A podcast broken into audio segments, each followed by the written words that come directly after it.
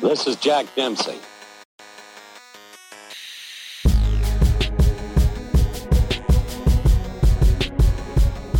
Hello, ladies and gentlemen, and welcome to another episode of Virtual Dopeness. This is your host, PJ Alex, your friendly neighborhood podcast host, and I'm joined today by a longtime friend, a sir. very funny guy, That's right. a guy who needs more inter- no introduction to be tr- truthfully told because you've seen him on World Star, you've seen him on Instagram, you've seen him on YouTube. The man, the myth, the legend, comedian Lonnie. Welcome to the podcast. What's good, man? What's good? Glad to be here. Can I call you comedian Lonnie or Lonnie or do you hey, care? hey, whatever comes uh, first. Skip, you know what I'm saying? Whatever, blood. No, I'm just- no, that's just me and my friend. But whatever, whatever comes, I'm, I'm, I'm cool with it. Good stuff, good stuff. So, today on the show, we actually are going to do a couple things. One, we're going to get to know Lonnie's musical tastes. We're going to, uh, for our musical section, for our uh, kind of both media and technology section, we want to talk a little bit about Marvel and then talk a little bit about uh, Lonnie getting to where he is now, what he did, how many bodies are buried to get there, and uh, just kind of get get him to, to kind of explain because I think you've been perfectly transparent, like with your um, Instagram and YouTube, just kind of explaining in between hilarious sketch comedy, in bet- just saying who you are and where you came from. So. Um, and then lastly, we're going to talk a little bit about some Marvel stuff because it's been bubbling. And uh, over these last couple weeks, because we've had a lot of rumors swirling, and maybe by the time this comes out, we'll have a trailer Hopefully. But maybe maybe not. Uh, we tend to talk a lot a lot about Marvel. I think it was like two episodes ago, so it's good to to, to kind of get back because it's It's hot right now. it really is. It's hot right now. So uh, let's go ahead and get into it with our music section. So in in music today, uh, we've had a lot of music come out. Too much. and uh, if you guys to kind of throw back to a conversation that we had with Marcus, I think it was the first time he was on. Um, basically, there's so much music coming out. It's ridiculous. It's really difficult to to be able to ingest and digest it all with before something else springs up. Yeah, and that's I, I'm always thinking about this. Like my friend has a Dropbox, and he just drops like whatever new projects in there, and we just download it. You know, listen to it. But it's like every time I go in there, there's at least like three to four new projects, and I'm just like, It's crazy how am I supposed to? Li- I still haven't listened to Chris Brown's album. because it was 40 43,000 tracks. Exactly. like, and I I, just let like, people. I let I let the popularity go ahead and dictate what I listen to off that album. I'm not even gonna lie. Like that's all you can do. And I be thinking about the people who like critics of music and everybody who get their opinion and stuff. And I'm like, there's no way you're listening to this whole project and able to judge it. No, Like no. it just comes out too fast. There's no way you're able to do this. Like you're just giving this initial like, all right, I'm just going with these, this like quick listen, and then I'm rating it, and then uh, that's just like. Well, and that's what drives me nuts about the people on the the critics on Twitter is that they'll listen to that like the album will come out at 12 and they'll give each one of their reactions as they listen to the song. yeah. Is that really what you want to hear? Like I want I want you to, to sit with it a little bit longer. Exactly. Now that was the the to, to play devil's devil's advocate. Marcus was saying, "Are you supposed to sit with it?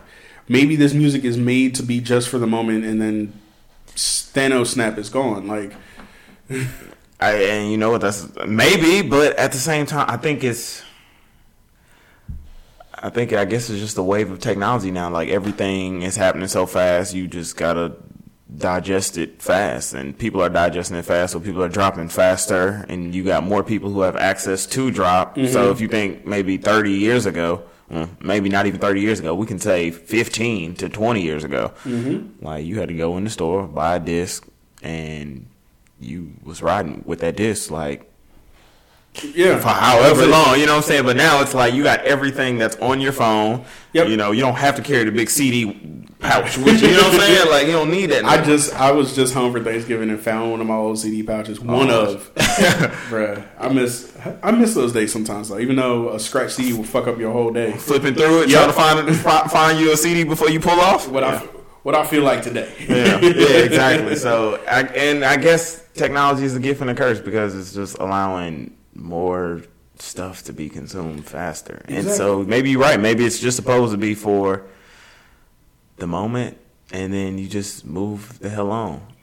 Yeah, but I, some things I feel like I don't want them to be like that. Like, and then some people are still making albums.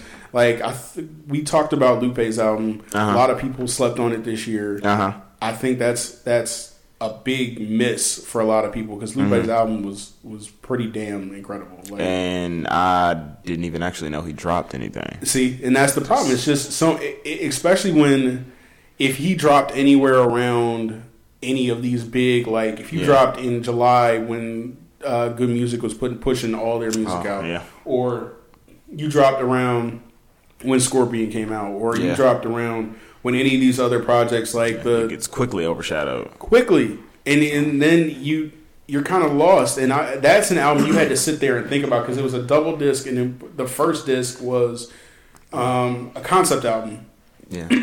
and deep had deep meanings to it. And I Uh-huh. appreciated listening to rap that way again. Yeah. But like just in the past couple weeks, just in the past time since we've been recording and putting out to name some of the stuff that's come out. This is just new releases off of Apple Music Okay. because there's been more than this. Uh, Black Thought and uh, let me get his name. Salaam Remi put out a, a project that I guarantee you is probably fire that I haven't been able to pick up yet. Um, Ski Mask the Slump God put out a project. Earl Sweatshirt put out a project. And if you guys have been listening to the podcast for a while, I pretty much gave the I, slammed kind of Earl Sweatshirt's last album Uh huh. which was I think three years ago, two years ago. Mm-hmm. I, I'm still not excited by him. I don't see what his appeal is, but maybe I'm maybe I'm old. And to be honest, I can't even say that I've even. I just know him from the whole Tyler the Creator movement Yeah. and all that stuff. So I don't. I've, I don't think I've actually ever listened to him though. But He I've liked his features Mm-hmm. on other songs, but when I got a hold of his album, I just wanted to like throw it and then throw myself off top of the Yeah. roof. uh, that's actually funny how some artists can. Some artists are just like really dope on features. Yeah. And then when you get their project, you're like, ah, this wasn't. Uh, Same reason that, and this is going to be the hot take, is the same reason Jadakiss doesn't have a classic album. The LOX have a classic album. mm-hmm. Some would say arguably, but the LOX have a classic album. Mm-hmm. Busta has doesn't really have a classic album either. He has really good songs by himself, Yeah. but Yeah. he doesn't have a classic album. Yeah. There's it's just some artists just and then kill features like Yeah. And then some people are good mixtapes, but albums. yeah. I mean, granted, mixtapes and albums and EPs they all like kind of blended nowadays. Yeah. But back when that was like a thing, like it's some people's mixtape goes way harder than the album. You're like, what the fuck? A big person to do that, in my opinion, was Big Crit. K.R.I.T.'s albums Uh, have just been yeah. okay to me, but his mixtapes have been phenomenal. yeah, And yeah. It So- and I guess it's like a. I guess you know the labels that kind of hold you to a different standard and mixtape you able to kind of just be you, Mm-hmm. like be the artist you, and you don't have to worry about any of the the you know the the extras. So I get it, but it's sad. at Some would even time. argue, and this is another hot take of the day. Some would even argue J. Cole that way, but Cole does have his albums are fucking great. Yeah, yeah. Um, I was. mm, I'm trying to think of who else is like that too. uh, some would say Fab, but yeah, he's. J. Cole's pretty. Like J. Cole, I know what to accept. Like I know like what I'm getting. Like usually every time I listen, so it's mm-hmm. not. That was not too crazy, but I'm trying to think of. There was somebody I just had in my mind. I was just like, this person used to make. Oh, sometimes no. You know, for me, a person like that has been Big Sean. When he does see his his his mixtapes and versus his albums, I'm like, all right. but his last album slapped. I'm not even going. his last one was the uh the one with no that wasn't the one with Metro was it that was that was like their little mixtape I think Yeah, that would be considered like mixtape, but. um, Was that Double or Nothing? Was his? Was that that was with Metro Boomin? Was yeah it? I think that was the I Decide. Metro Um, I decide is the one that had. I decide was the one that had like bounce back on it Uh-huh. and uh, moves. I feel like a lot of people like that album, but it wasn't as good as Dark uh, Dark Sky Paradise to me. Yeah, Dark that- Sky Paradise was fucking nuts. That was that. That's one of my favorites from him as well. Um, but then, and I also, I, maybe I just be wanting too much, but like I'm like Big Sean, like I just want him to just get on every track and just like snap. Like I don't want to hear no fucking He hit soft shit. I just want to hear him just go off. He like, hit a trajectory. I forget. It was right around. It was maybe it was when he officially got to good music. Mhm. But his he raised his own level. Yeah. Of because he was good, and then all of a sudden it was like something influenced him to like, Yeah. "Yo, I'm going to kill stuff. Yeah. And I appreciate that. Yep. I'm enjoying that. But you know He's what's still crazy? kind of on it. Because he, eh, and I think this is, you see this actually with artists, and when you look at any artist, like when they're on the come up, they always give their best stuff when they got something to prove. And then, like, once they make it, it kind of like takes a turn. Sometimes for the worst, sometimes for the best. It just depends on the on the artist. But I've noted, like, so Big Sean used to rap his ass off to me. Like, mm-hmm. like you said, he used to, bars used to just like translate every time. Like, fuck, going. And then now I feel like he's at a comfortable place, which I feel like, but I feel I like his it, but- comfortable space is still a good space for him. yeah, I mean, shit, it's better than at least he's seventy percent of Oh, the yeah. game, probably. So And then I feel like he's also in a place where he um he's comfortable but also underrated. So he still feels like there's Yeah. some of that I have left to prove. yeah, Like and because I feel like he's not mentioned in a lot of lists that he should be mentioned on, which is crazy. which uh, brings me to calling him like the new Wale. Uh, Because I feel like Wale was in a very in that same space yeah, for a while. a lot of people did not want to mention it. Yeah, There were people just didn't want to mention Wale, Yeah. and he still puts out good. Like I think feel like his last project was pretty good, but I just it, it's interesting to see that Uh-huh. and keeps him kind of hungry. I'm interested now. I, I don't know if him and Jhené are still together or what happened. Yeah. I don't think they are. I no, because I think she got his face covered up. See, somebody said that was a fake tattoo, and I don't like. I don't know that whole thing, but like, I don't know. if there's anybody who can like. There's been a lot of music dropped this year. If there, I got space for just one more person, it's Big Sean. Like he's the only other person the rest of the year that can drop something. I'll be like, okay, I'll accept it. Everybody else, y'all, December is like hold month. Like nobody can drop nothing else. We gotta digest all the shit that's been in the year, and I don't want shit else new unless There's- it's Big Sean. There's one more for me, and Who? that's Childish Gambino.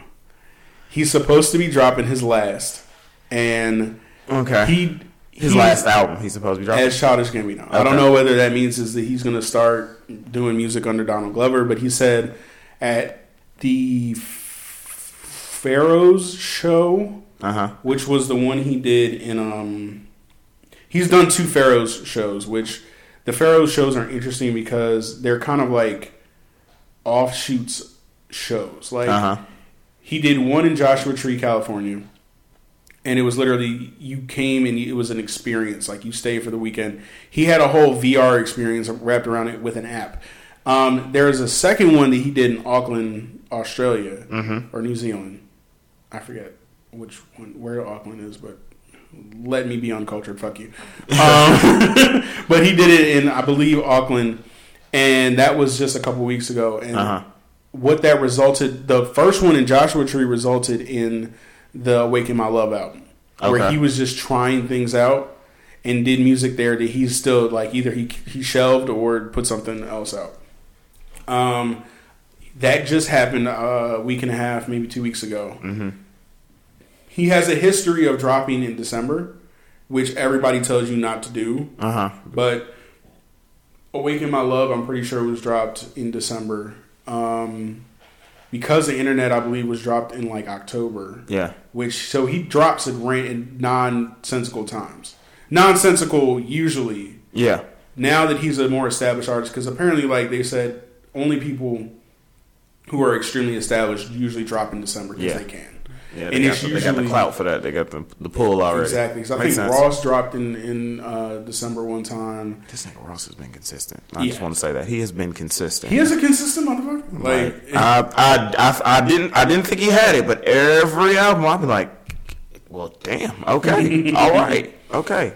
So um, I'm waiting. For, that's the one I'm waiting on. Okay. and I cannot wait for it. So the another one uh, that I cannot leave is is an omission. Well, Trey Songz, Little Baby, and Jid and uh, or JID and um, Six Nine all dropped in the Yeah. past week. Yeah.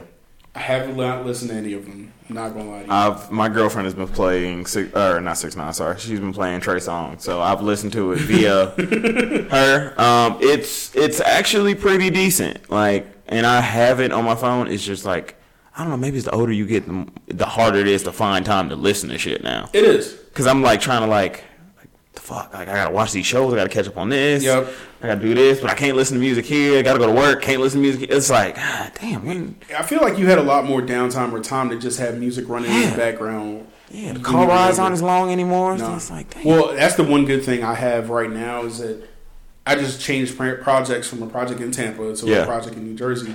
I have to fly into Philly or Newark, and it's an hour and some drive. So now I've caught up on some of the podcasts that I that I normally listen to. Yeah. Um, and I've also caught up. I'm starting to catch up more music, yeah. and I'm trying to do Still hard to juggle though. Huh? Still hard to juggle all that. Yeah, it's extremely hard, and especially since I know, like, with this project, I come out every day dead tired, Yeah. and I'm like, okay, I go back to my room, and if I'm watching TV or, or I decide to just like hop on and uh, hop on the internet while listening to music, Yeah. I'm not digesting it as much. I'm just, it's just kind of background background noise. Yep. But I said all that to say to the obvious omission so far is this Meek Mill album so far. So I've listened to part of it. What you think? What you think? I'm biased. Okay. For those of you who don't know, you should know by now, especially how hard I've repped for my Philadelphia Eagles, how hard I've repped for the Philadelphia 76ers, especially uh, during the NBA Live, um, the NBA Live episode. Mm-hmm. I'm from southeastern Pennsylvania, close to that city. I was born in Philadelphia. I was raised in the Philadelphia suburbs. Mm-hmm. I remember Meek on. It was pre World Star. It had to have been. I don't know how we were getting it. It was maybe. So like it- the, the braids meek, like the I remember the braids, The original Meek. nappy braids, rapping on the side of like Diamond Street or Dauphin Street in North Philly. yep. I remember that video, and I was like, "Oh, this is who's next up." Mm-hmm. From this is who the the state prop guys were talking about. This is the next guy. Mm-hmm. Then he went to jail, and then came back. So Yeah. Still making moves. and he's still making moves. And then I see him rapping in a different way on this album. And you know what? Well, let's just talk. Well, I don't even have to talk about it, but just to mention it, like after the whole him and Drake thing, I was Mhm. just like, this nigga's never going to be the same again. Like, we'll never see another Drake and Meek Mill record ever again. Like, I, I remember thinking that, like, fuck, like he had to go and like ruin that. But lo and behold, I think him going to jail, getting out, I think it changed shit. But this album, it's it it it does sound completely different. It like it I like I don't even know what it is, and I guess maybe I'm just getting older, but I'm liking niggas who be talking about shit that's Yeah. going on as opposed to just like getting money, fucking bitches. Like, granted, he still has that in the Yeah. song, but a lot of his album is about the system and you know how he was fucked, and you know even the uh, what's free the track with Jay Z and Ross like Mhm. Fucking amazing. The intro, I, I, first off, I always judge his projects off the intro. I'm like, all right, Oh, yeah. the, the intro just needs to. I just need a solid intro, and I'm good. The intro to this album is nuts. Yeah. And the fact that they have the, the Phil Collins sample Yeah. is, it do, does it justice because Yeah. there's been a, especially lately, there's been that's grated on my soul. And I can't remember if it was Takeoff or Offset or Young, I think maybe Young Thug, who used um, Rocket Man Mm-hmm. as a sample. And I, I was livid. Yeah. I, wanted to go just I don't I don't know where to find them, but I wanted to go whoop a nigga's ass. There's no way I'm, I'm finding these people, but Yeah. um, and they'll probably maybe I'll be famous one day and they'll see me in the streets and smack me. Eh, hopefully, Hey. put a camera on it and then I get more famous. I don't know. Maybe, maybe. Like I'm not trying to troll or anything, Yeah, but don't, don't be DJ Akademiks. Don't be, Oh. I'm glad you brought that motherfucker up. I, he he annoys me to no end. I if there's anybody I look at and I'm like, I can do your job better than you. It's Akademiks. Yeah. And, and it, I don't know if he gonna put out like the industry like career killer hit on me, but eh. Uh, is, is he at that level now? I don't do think that? he is. I don't think so. Especially after I lost all respect after watching this nigga bob around in the pool with with six nine in the DR. Yeah. Like, are you? That's, no. They like homies, homies. Like I was like, Yeah, but then he he constantly like when Tekashi does some fuck shit, Yeah. throws him under the bus, and I'm like, and then like disaffiliates. Like that just seems so fake to me. Like, don't do that, fake bro. as Like, that's gonna be your homie. Be and I think that's your just how he built his clout. Like you know, he just built it upon you know talking about people and you know having the latest gossip, whatever, whatever. So I, I think that's why he is the way he is. Like, but That's why I never like. I felt bad for Yachty when Budden snapped on him on Mm-hmm. Yeah. on Everyday Struggle. which was it's still funny. Still but, hilarious, yeah. but I felt bad for Chill. Yachty. I felt bad for Yachty, but every time Joe was snap on Akademiks, I was like, "Well, nigga, you kind of had that coming." Yeah. because like how he bitched up with uh, Vin, uh Vin, not Vince Staples? Vince Staples. Wait, wait, no, Vince no, Staples. no. Vic Uh, Mensa. Vic Mensa. Yeah, yeah, yeah. I'm like, and then the way he he he sidelined the whole Amigos shit, I was Yeah. like, "Come on, like be loyal to somebody." Please, please. anybody. Like, oh god, Yeah. it just drives me nuts. And I'm like, the way he articulates things just pisses me off because I'm like, I can do that. Yeah. Just I just need more people to listen to me. You know it's funny? Because of him, I've grown to like Joe Budden more. yeah, And I didn't, and I was like, damn, this nigga is so like. I, I, I took it as like negative Yeah. at first. Like I can, and I see why people can take him as negative, but he's just. He's just a real ass nigga that's just super passionate. So he talks with a lot of like hostility. Yeah. So it takes a while. Once you get over that, it's like okay. So I've grown to like, I like I've grown to like this nigga. Like Joe Budden is. he, He's, he talks with a certain intensity now. Yeah. and I'm glad he. I, a lot of people say this is weird, but I'm glad he is not rapping anymore. yeah, yeah. Because toward the end of him rapping, he was doing basically love and hip hop rap, and it was annoying because I know he could spit. Yeah. And so I, I was a I was a semi Joe fan, and I was just like, it just I like him more now, Mm-hmm. but I still don't all the way like rock with everything he does. Like I don't listen to to his podcast just because, kind of because the other two guys annoy me somewhat. Oh, if they uh, have a good guest, Rory and um, Uh, Mar, wait, Mal, Mal and Rory, yeah. yeah. I, I don't value their opinions as much as I do Joe's. Yeah, yeah. So, and then- it's just yeah, like I could just do a podcast just listening to Joe. Like he's I've I like him as a critic of hip hop, somebody. Mm-hmm. who used to be in it and you know kind of understands. That's why I think. I like his show because I haven't caught a lot of it because it's like I mean you you understand hotel life. Yeah. The TV you're not going to get Revolt Yeah, in any no. hotel. Nope. In the United States right now. Never, no. So I have to catch it when it's on on uh, on TV when I'm home. Yeah. And especially shout out to the homie um, Scotty Beeman, Yeah. who co-hosts, who's Spelman alum and Yeah. dope as fuck. So she, I, I, I rock with that one Mm-hmm. with Remy and everybody more than I do with yeah, his podcast. Yeah. So, um, but we kind of got off track. We were talking about Meek's album. so The album- How you bring up Akademiks? exactly. Yeah, yeah, yeah. You, you get all well, but back to me, the album. Like you said, it, it was it was everything I needed to be and more. Honestly, like this may be a classic album for him. Like this may be something that just goes down as like It is one of his top ish sort of product, not projects. screaming as much. Mhm. He's actually just out there just rapping. And Yeah. I'm like something something in that last jail stint Yep. really sat with him. Yep. And changed how because like listening to him in interviews, it's like you grew up Yeah. Really it's- fast yeah. and had to, and somebody got to he has a purpose now. Like he has a like he's found his purpose to be the voice of change in the criminal justice system. So I think that's what it is. Like he's just and like I you said, grew up. It's so cool to see that, and it and it and it kind of lends itself to a lot of Philly guys who are that there is a, a very conscious part of Philadelphia and, and Mm-hmm. black empowerment enriching in Philly that is there, Uh huh. but doesn't always.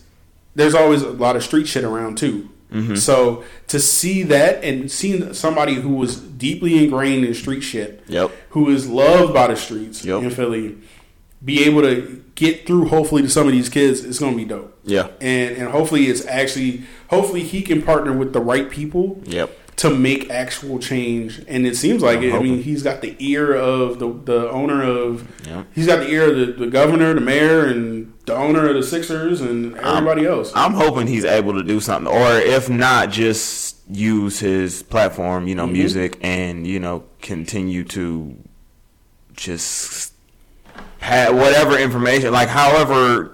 I hope he uses his art at least. Mhm. You know, what I'm saying, even if nothing crazy comes from him, you know, advocating for this, for him to use his art and kind of show people like you know, you ain't got to go down this path or, you know, do this or whatever it may be. I hope that I know I know something positive is going to come out of it. I'll say that like for sure. But because this album was I, I enjoyed it. I enjoyed it. I, and I'm I, like I said, I'm always biased, but I'm I'm gonna keep. This No, is no, no, something this- that's gonna be. This is a good one to be biased with. Yeah. yeah, Yeah, like and this this album will be one that definitely you you're gonna listen to for a while. Like there's a few that that dropped like um well Kendrick's came out last year, right? Um, but like Kendrick's album, you know, you can always throw that on. Mm-hmm. Yeah. You good like um and this will definitely be a project that you can just throw on. I love going good. back. To, I love going back to Kendrick albums because I always have to tweet. It was like in case anybody's still wondering, "To Pimp a Butterfly" still goes. Like, Yeah, yeah, yeah. just so y'all know. just so y'all right? know, this Yeah. album's still fire. yeah, and uh, you know, it, you know who I didn't. I wasn't really that impressed with their album, Hmm. Little Wayne's, the Carter Five. I He has some good songs on there. yeah. Like Mona Lisa, I think is one of the, the top Mm-hmm. songs. But it's just like he was rapping about stuff that I know he's not doing anymore. And I guess I think that's what kind of threw me out. I was like, all right. And I and not doing I, I kind of voiced a little bit. Well, I've been voicing my opinions after the first time we listened to it. hmm Um, it's funny that it, out of his top songs right now on iTunes, no problems with with Chance is still the first one. Yeah. like it's no. It- the top two songs are "I'm the One," which I'm surprised people are still listening. I felt like that song was just not good. hmm Um, it was Khaled, Bieber, and him. So Okay. I I feel like that song wasn't that good, and I don't know how it got the radio play it did, but It's they had that uh, that stimulus package. To, Oh, yeah. Oh yeah, and then to so no problems. I'm the one, but then Uproar is the first one off the album. Is actually Uproar. Okay. I feel like is has the nostalgia to it too, yeah. and especially since I went to a club, I went to a lounge bar club, whatever, when I was back home, hmm and um, Uproar came on, and it's like, oh, we have that up north feeling again. Yeah, yeah. and it, it felt good, but I also people like uh, "Don't Cry," the one with with X XXXTentacion, but Okay, yeah. I, I'm Like I said- playing it in my head. Yeah, yeah. I I didn't rock with him when I was alive because of the the charges and everything when he was alive. But I will not speak bad of him. I hope Yeah. it's sad that he had to learn a lesson the way he did, and hopefully his death has some good in inspiring people to get out of the, the bullshit. hmm So But you know what's crazy? I don't know. Have you ever listened to any of his music? Some of it. I Yeah. started. I started down the path of listening to it because Yeah. I got into like the South Florida Uh huh. movement of hip hop for a little while, and that's how I and I went through it. I liked two people. I really liked two people. It was X until I found out the all the rest of the bullshit, Uh-huh. Yeah. and then I like Denzel Curry. I still fuck with Okay. Denzel Curry. Yeah. Uh, but he, I asked that to say he has made good music. Mhm. Like it's it's it is good. I will definitely say that. Um, Exactly. It's just I'm like not crazy about it, but it's I can see. I can see the appeal. yeah. and it is good music. Yep. I just it's not for me, and Yeah. I didn't want to support other antics. Yeah. So, yeah. um, but I see the appeal. I Yep. see why people. I don't know why people people go crazy over artists, but he Yeah. has he's now become kind of mythical at this point because everything that's happened. But Yeah, you know how that shit goes. But Yeah. hey, whatever. yeah. so what I want to do right now um, is actually ask you some rapid fire questions. Okay. These are meant to be difficult. You're probably. I just want you to come and bring the first thing that comes to the top of your head. Okay. and um, I'll even chime in on a couple of them to give you some some time to think. Okay. Um, So the first one, who is your favorite musical artist of all time? Oh shit. Uh, favorite Like I said, Oh, favorite, oh, this is off top is Chris Brown. Oh, Off top, like he's had the, the biggest impact, um, like of anybody in my life. Like everything from every step of the way, but every yeah, dope. hands down. Okay, okay. Who is your favorite music artist of the moment? Uh, of the moment, who am I listening to really heavy at the moment? Ooh, shit, the moment. Hmm. Um. Phew. There's uh, it's a, it's the this is a no name guy. Um, I just happened to stumble upon his music, but uh, Zoe, um, like super like when I tell you like it's very small, like a thousand followers still on like Instagram, like. Like me and him still have conversations, but his music like really relates. to me. Like I really like people who are starting out as opposed to a lot of artists who are like big, just because their music usually relates to where I am in life. So, I'm So, like, how do you spell that? uh, uh, Z A Y O E, and his is kind of his kind of like the the rap sing ish bl- uh, blurred line, but um, a lot of his. Music So would he be really- more like rap sing like a Chris Brown or rap sing like a Juice WRLD? Um, I'm not. I haven't really listened to Juice WRLD, so I can't. Really. Well, I know two songs about Juice WRLD. To be honest with you, one is the one that he has with Future right now, uh, "Fine China," and then the one uh, the the one that I felt like was a very slept on song. It was, but it, it kind of like blew up to everywhere. Was um oh the one he's talking about his ex and the girl that left him and is depressed and as a lot of music is right now. Yeah. Why is it escaping me? I Um, listen to it like twice a day. Hold on. I'm trying to think of who. Man, uh, who else I could compare him to? Um, maybe like a Lucid Dreams. Jesus Lucid Christ. Dreams. I gotta listen. I'm gonna listen to both of those songs. Um, yeah, I haven't. And then that's the it, like literally, I'm discovering new people all the time. Like people who like are still Mm-hmm. big. Like you know what I'm saying? Because I could go probably on Twitter and find like a whole fan base for Oh, yeah. for him, and you'd be like, oh shit, fuck is this nigga? But so like. Um, it's it's just too much, too many Mm-hmm. selections, too many choices to keep up with everybody. Maybe when, in my younger days I used to be better, but now it's like I know like the main people, Mm-hmm. and then I know some some some sub people Yep. in in there, like you know what I'm saying. But um, almost forgot about this. The um, and this is just a, a reminder. mhm. The next question I'm going to ask you is your favorite album, Mm-hmm. so I'll let you marinate on that. While I quickly say I listened to the first half of Diplomatic Ties, which was an album by Diplomats, Mhm. which I was excited about. It was actually very good. Like I was, I was surprised at how much I was enjoying it. I was never a big Cam Dipset uh huh, Diplomats fan. yeah, I was a fan of Juelz and was a huge like to a to a fault almost not a fault, but I was a huge fan of Juelz, but not a big fan of Cam, especially after he kind of changed his, his flow. mm-hmm. Um, but it's good to see them all back together. And this album was actually it was good. it was it was it was good, and it's nine tracks, so it's it's sit down and digestible. It's only it's thirty three minutes long. You can That's not too bad, yeah. Exactly. You can get through it and enjoy it and be like, okay, that was something I like, and then go back to the tracks that you you enjoy because it's like the there's a track with uh, Tory Lanez and LOX and Trav and Belly. Speaking of that, I actually appreciate what Kanye did making those um, albums just seven tracks. I like very lot easy to you know what I'm saying to just you know what I'm saying like it was it was an easy listen like you could just listen anywhere. It was it wouldn't hold you super long. It wasn't a I feel whole like lot of tracks the or nothing. sweet spot is for me like those albums are like they're good for being short. Yeah. but um and that you can get through quickly and enjoy and then go back. Yeah. and I feel like still the sweet spot is like nine or ten tracks. Yeah, I, I, I agree. I, I would say the most, and this is Pushing it. yeah. I would. I'm I'm gonna say like twelve. Yeah.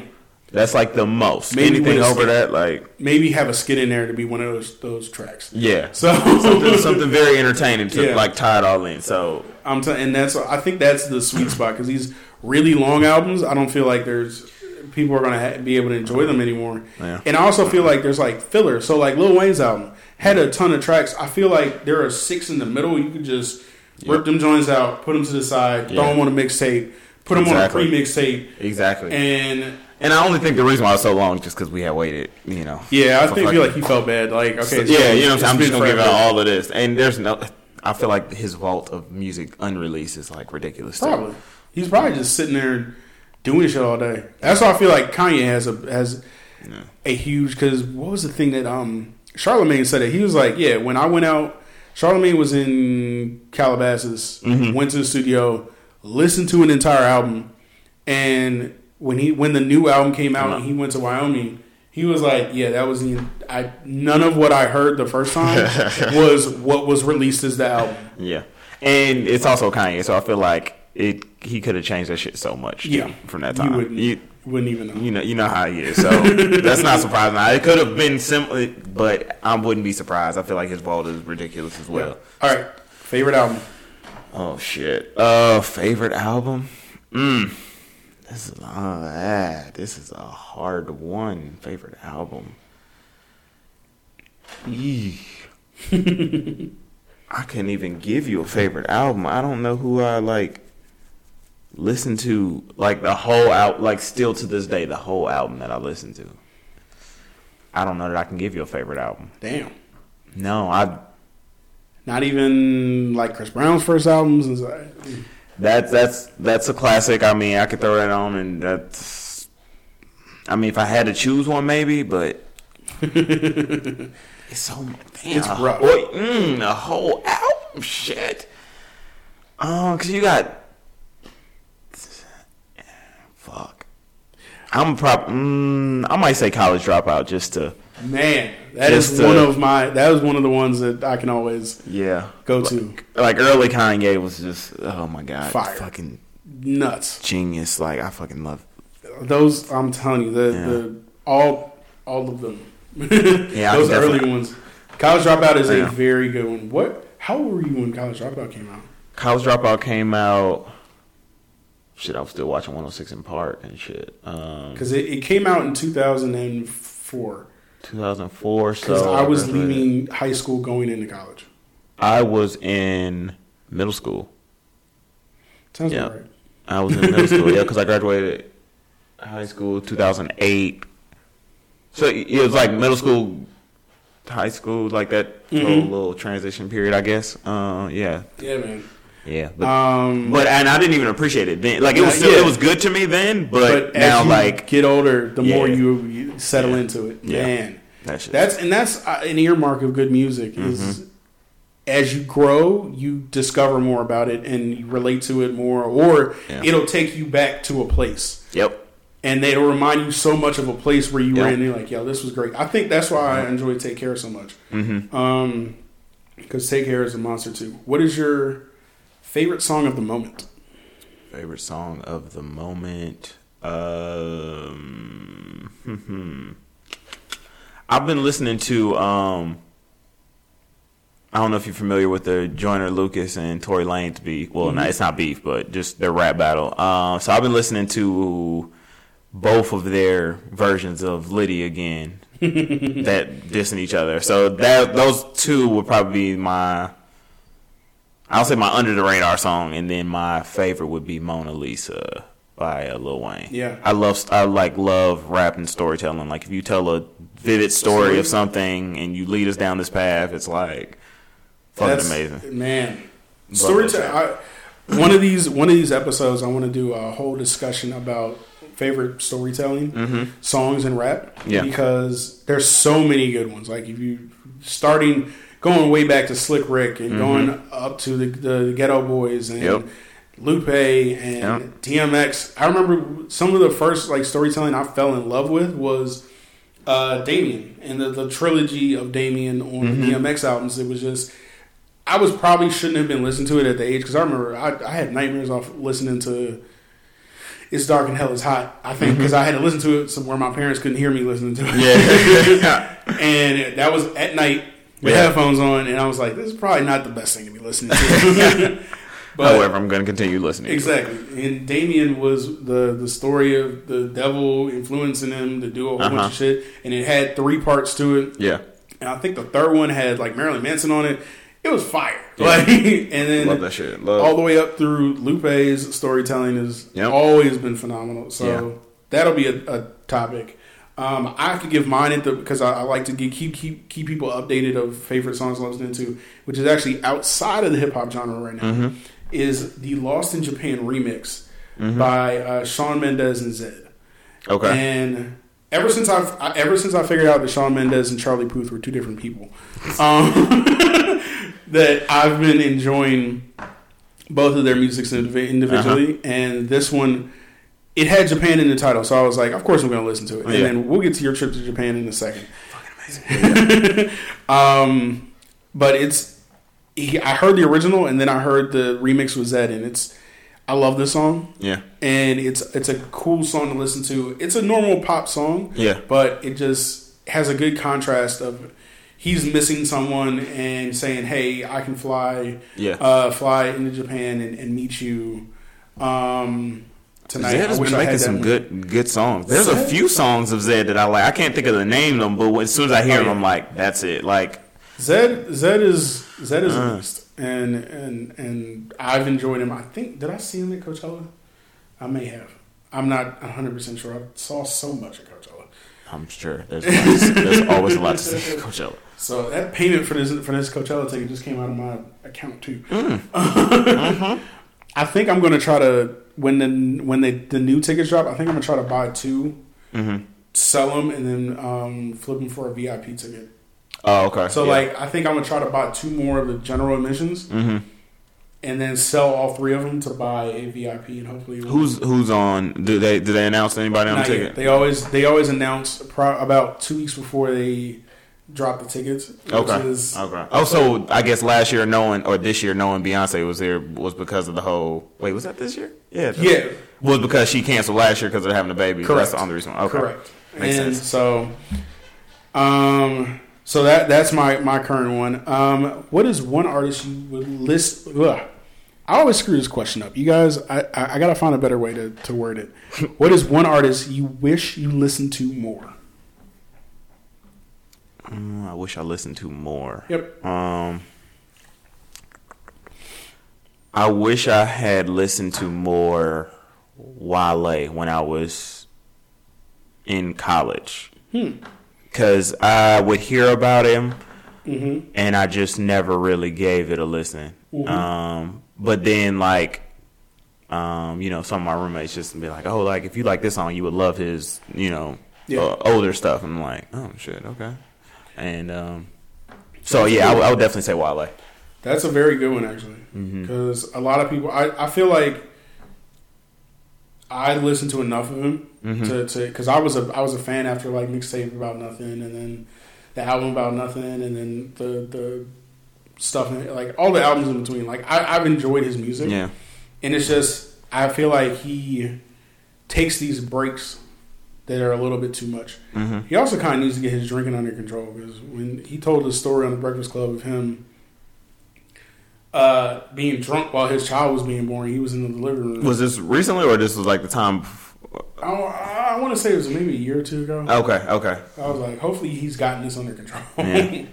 um, and the last one, who do you, what artist do you put people on? Because you just put me on Zay Oe, but what artist do you say, hey man, you should probably go take a look, at, listen to this?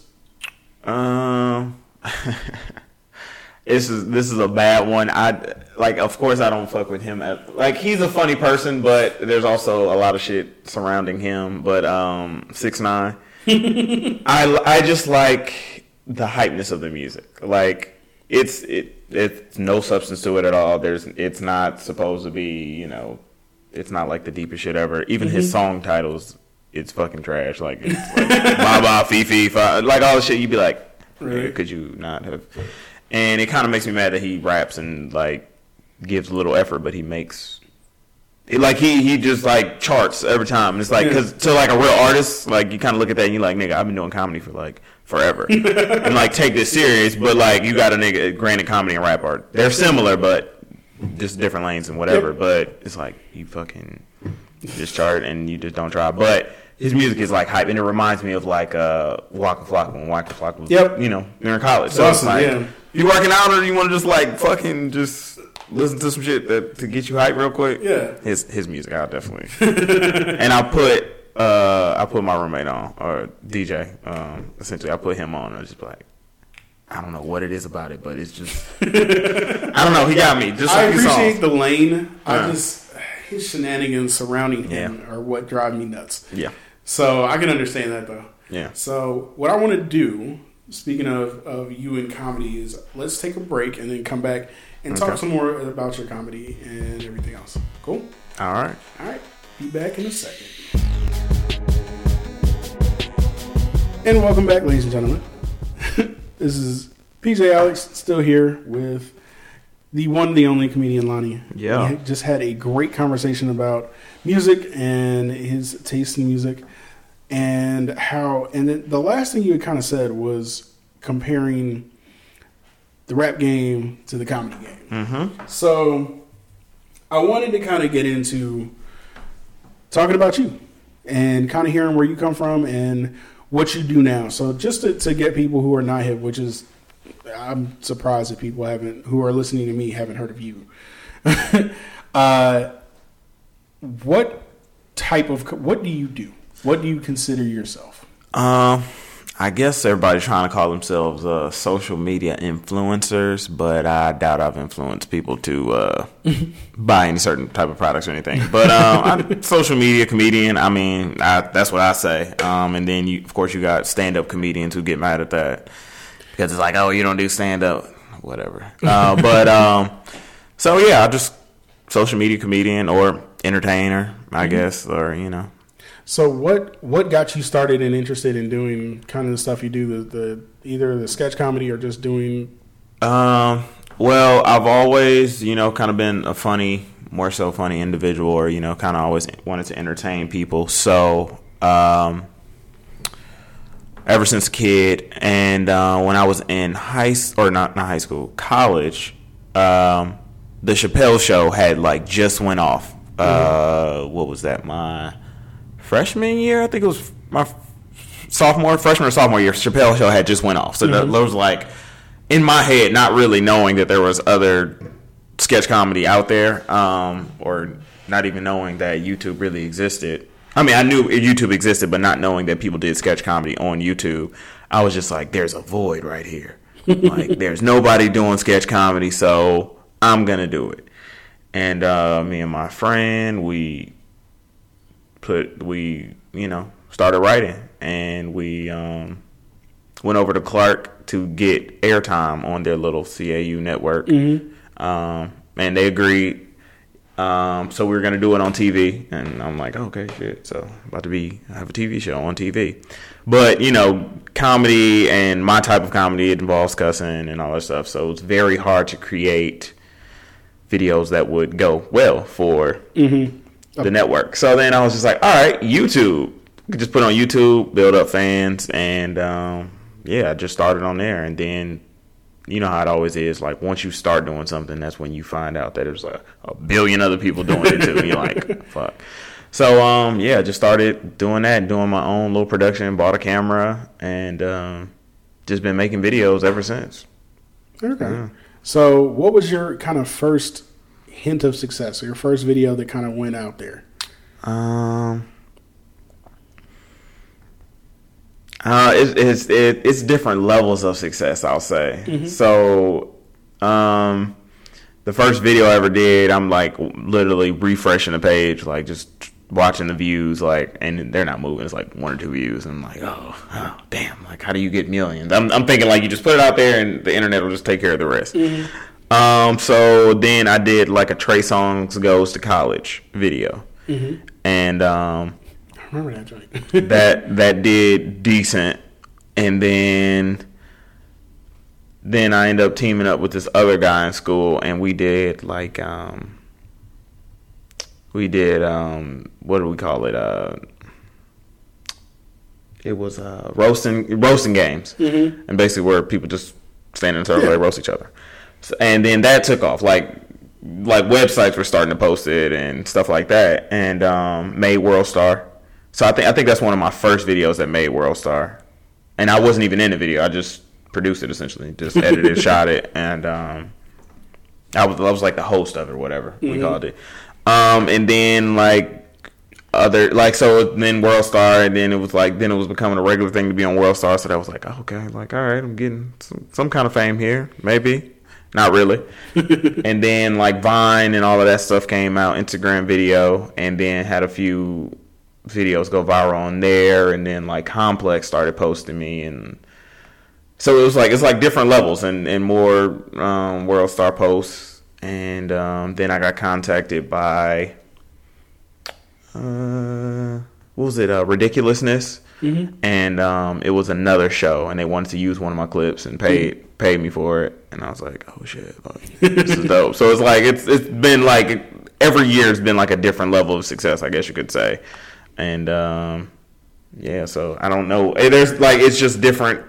It's just like all right, I, I'm at that bar now. I'm going to the next bar and keep going higher and higher. So So, do you feel like what what do you feel like makes you more excited? Like- Like creating new content or producing things or just kind of the fact that you can kind of be under your own wing?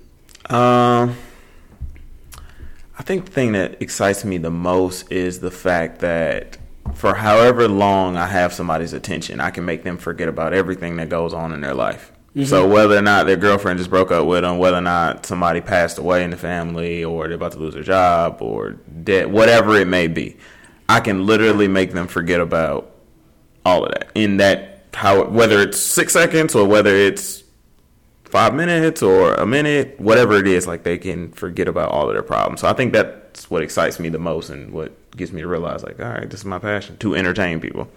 That's dope. That's super dope. So, I know, kind of talking to artists and creatives and everything, you have things that are popular, mm-hmm. but you also have things that you personally enjoy the most. Mm-hmm. What of your your comedy sketches, characters, anything do you enjoy doing or being or having the most to, to put out there? Um, hmm, I don't really know. Um, right now it's been a it's been a weird time for me creative wise. I haven't been really been into creating anything. Um, I just I don't know. I lost the drive. I don't know. It's just writer's block. Not even it's not even writer's block. It's just a different like. I don't know. I produ I helped produce a movie for somebody, and it was like, this is a lot. It was a lot of work that went into it. It was a whole lot of work that went into it, and I was just like, is this what I want to do? Like, do I want to put all this work into creating something? And so it, I, I say that to say it took the fun out of it. So now I don't know. That's a hard question for me to answer because it's like, eh, nothing has really got me back to that Mm-hmm. place of wanting to create and been enjoying anything yet. Um, so I can't. It's, that's a hard one to answer. I can't. So I, I can understand that now, and what I've noticed a lot of times is that the, everybody's career has like turning points, or just not even turning points, but just like points of reflection. So I think they're very important because then you can, at that point, is where you can kind of retool and figure out, Yeah. okay, this is what I really want do, or how I really want to approach it. So I think it's important to take these lulls and times and then find the motivation of what makes you want to do whatever you want to do. Yeah. So I had to do that a lot with the, this podcast mm-hmm. where I was just like, I was doing it for a while just to say I did it. And then at one point, it was just like, I realized how much I missed it when I wasn't Yeah. doing it because I had some personal stuff come up in my life. Yeah. And it was just like that shook everything. But I, it also kind of made me think to myself, like, yo, what am I actually doing? And now that I'm actually doing it, I, I feel like this. What what was the void in my in my my my my life? And I was like, I really enjoyed when I could just get on the mic and talk and mm-hmm. enjoy my podcast Yeah. and say it was something that I made, and and that was something that lit the fire under me. Uh huh. So I feel like everybody needs those those reflection points. Yep. But um, I agree. I would definitely agree. so Hopefully, mine comes back soon. Hopefully. I think it will, because and I think I don't know if you've had it heard, had people question you on it yet, because I know when you have any amount of fans, they're gonna ask like, "Hey, man, where, where you been? What's going on?" Yep. And so I don't know We're if you've had more those people reach out to you. and it's like the hard. I get. I think the hardest thing for creative people too is like when you see yourself put in all this work, Mm-hmm. and I guess the return on investment. I like look at thing a lot like a business. Like it's just like, all right, if I'm going to put this much into it, like what am I going to get out of it? Mm-hmm. and you shouldn't do that with some with your passion and you know certain crafts because it does hinder it and you're more so focused on making money or all of that stuff so that that did hinder it but it's like do i do this to try to make a living off of this i mean granted you still got to eat you still got to Yeah, that's That the hardest. That's the hardest point. Is do you you know every we have day jobs. Mm-hmm. Everybody has these day jobs where you, you you have to keep the bills paid. You have to keep the lights on. You got to Yep. take care of your mama. You got to take care of your nieces and nephews and whoever some way, around you. somehow yep Somehow you got to do it, but at the same time, your passion is not necessarily what's going to pay the bills all the time. exactly And I've listened to a lot of um, uh, Tim Ferriss show, Mm-hmm. which is he's he's the four hour work week, four hour body. Yeah. He's that dude, Very and he interviews people. Tribe of Mentors, which I had the book sitting right next to me. Damn it, I don't know what I did with it. Oh no, it's on my shelf over there. Um, he interviews people to break down success, and it's just like those points are very the the, the points where you have to kind of make that. Okay, this is going to be the thing I'm doing, and Yeah. you got to kind of leap at it, but at the same time, nigga, I like having a roof over my head. I tell me about it. tell like it's just, and then I, I like. I guess I'm. I always look into the future. Like this is the type of life I want to live. So how can I set myself up to do these things? So videos have took a back seat, and I'm like investing more and Mm-hmm. doing things of that nature to just like, all right, that way I ain't got to worry about money. But I realize if you just put in the hours in your craft, you can essentially turn it into a profit. It's just, it's just the, I guess it's, it's just hard to decide which route to go. And you know, Yeah. what's for you might be different. Like for me, it might be better for me to go the investment route as opposed to just putting hella money into or hella time into videos and stuff. I don't know. It's just, but the next person there, they might be the opposite of me. So it's like, I don't know. It's hard. It's, it's hard to say. Yeah, it's definitely difficult. But I, one thing I will applaud you on is you've made some huge strides into. To, I think you have ha- just having a fan base and seeing where you are. I would hope that you could could could figure it out. Mm-hmm. And I think that's cool. I like. I didn't know um, the movie you helped produce. I didn't know about this. Yeah. So what was? Tell me a little bit about that. Is it out? Is it, Yeah, yeah, it's out. Um, it, it was uh, with Spoken Reasons. Um, a lot of you know, a lot of people familiar with uh, him. Uh, He has an interesting path. Very interesting. Um, so uh, the movie it takes place in it starts in like Florida with him, and then he brought like the production. Well, he essentially filmed my parts and the parts that I helped produce in Atlanta. So it's like him running from Florida to Atlanta to get away from some shit.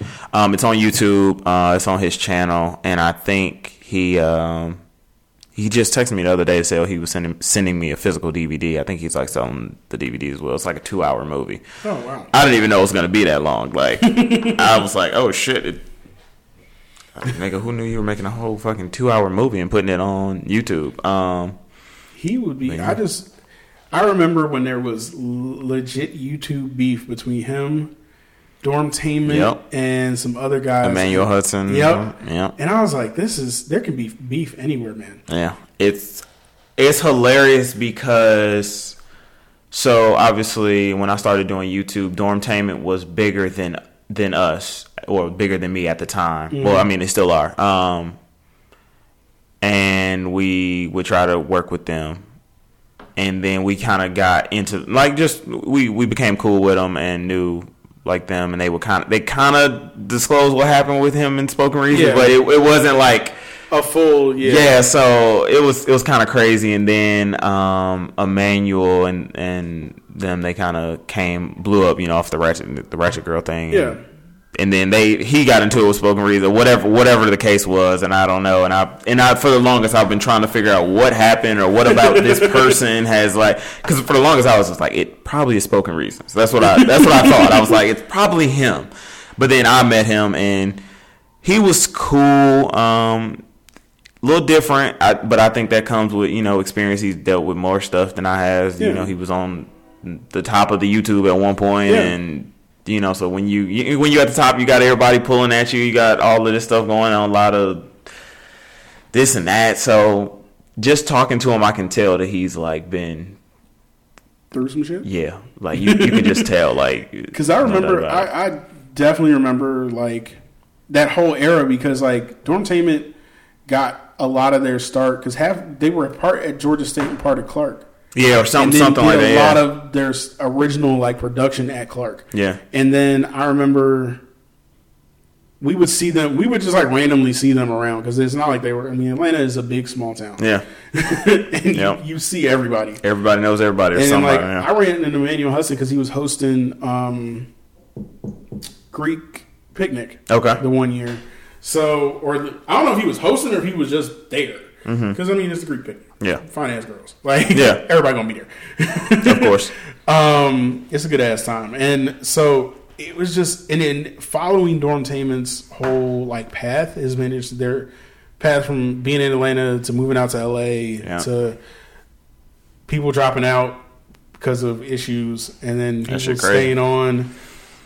It's Yeah. interesting, and then to see them pop up on Brilliant Idiots like Yeah. a couple weeks ago was I was like, oh, And my good to thing, see y'all still plugging. one thing I always I always hated uh and it was it so when you create obviously like you always when you first start out you always doing it on your own. Mm-hmm. One thing about them they're always like it was always well it was six of them now it's five whatever. yeah, And I was just like with five six people you're splitting the workload. You know, it's so much easier. Like it's not as much Yeah. pressure, and I always, I always expected more of them or more from them. I mean, granted, they are doing their thing, but I always wanted them to like just kind of take things into their own hands and just like make a movie. Yeah. Or, I mean, granted, not everybody wants to necessarily make a movie. You know, it, it's a lot of work, like making a movie. But I was like, damn, come on, y'all, like. Y'all can do this. Y'all Yeah. have the amount of people. Y'all have the talent. Y'all are already funny. Like, but that was just always my thing. I was like, give me like four more people that I can consistently like rely on. And And I think I, I, I just I, I think they didn't want to go the whole independent indie route, yeah, and but they were already that route. they if they you think about it, they were, Yeah. and I don't understand all of why they they didn't Yeah, just double down on them. Excuse me, uh, double down on themselves. yeah, Which, if you wanted to be part of a network or an entity, that is what you guys wanted to do. If that's the situation that you wanted to be in, go for it. That's Yeah. that's you. I applaud you. Get money. Yeah. But I feel like they could have been like the like I don't want to say Kevin Hart did it all on his own because he didn't, but he Yeah. did. But I feel like if, if they would have doubled down, invested just in themselves, and said, "Hey, Yeah. we're going to make this thing Yeah. and see how it goes," yeah, and I feel like they had like the Comedy Central show for Yeah. a while. They just had something that was coming out on another network. yeah. I heard, I've heard about that too. I can't remember what. but- Yeah, and that's why they were on. That's what they were promoting while they were on Brilliant Idiots. But Yeah. I just and I just I have issues with everything, anything behind a paywall sometimes. Mm-hmm. So like if you're on YouTube Red and stuff like that, it's it's tough, especially because YouTube Red is like a fledgling network. So it's just I wish they had doubled down on themselves yeah, and it just never never I don't know. It something's good is going to happen for Yeah. them continuously, but Yeah. I just can't figure out exactly where it's going to put in it put it itself in there yet. Yeah. I, I, I mean, yeah. Like everybody's path is different, so let me not Yep. create their path for them. Like whatever. They- And they've been doing a good job. They have. Don't don't let me. You know, make it sound like they're not doing good enough. But I always just thought about that. I was just like, damn, like y'all have the resources to, because that's like the hardest part: getting consistent people you can count on mm-hmm. to execute your vision like that. So that's why, and a lot of people say like, oh, like everybody like putting on wigs and impersonating girls, like because it's hard to find girls that can act or girls that will be consistent Mm-hmm. and act and that you can continue to use. Like it's so hard. So that's why you got people playing both parts. It ain't Yeah. niggas don't want to do this. Like it's just like hell. It's easier for me to count on just me and make the video as opposed to like oh hitting up somebody. Oh you're not available or the day of the shoot, five minutes before. Yeah, uh, is, is it okay? Like we cancel? I'm not really feeling well, or I'm, I'm not feeling the prettiest. And you're like, no, like I, I planned everything around this exact moment right here. Like I, I need you. Like So speaking of girls, and I know I don't know if this is a, a sore topic or anything, or what's going on because I have no clue. But I've noticed a lack of work you working with someone that you I feel like you've built a lot of videos with, and that's Lauren.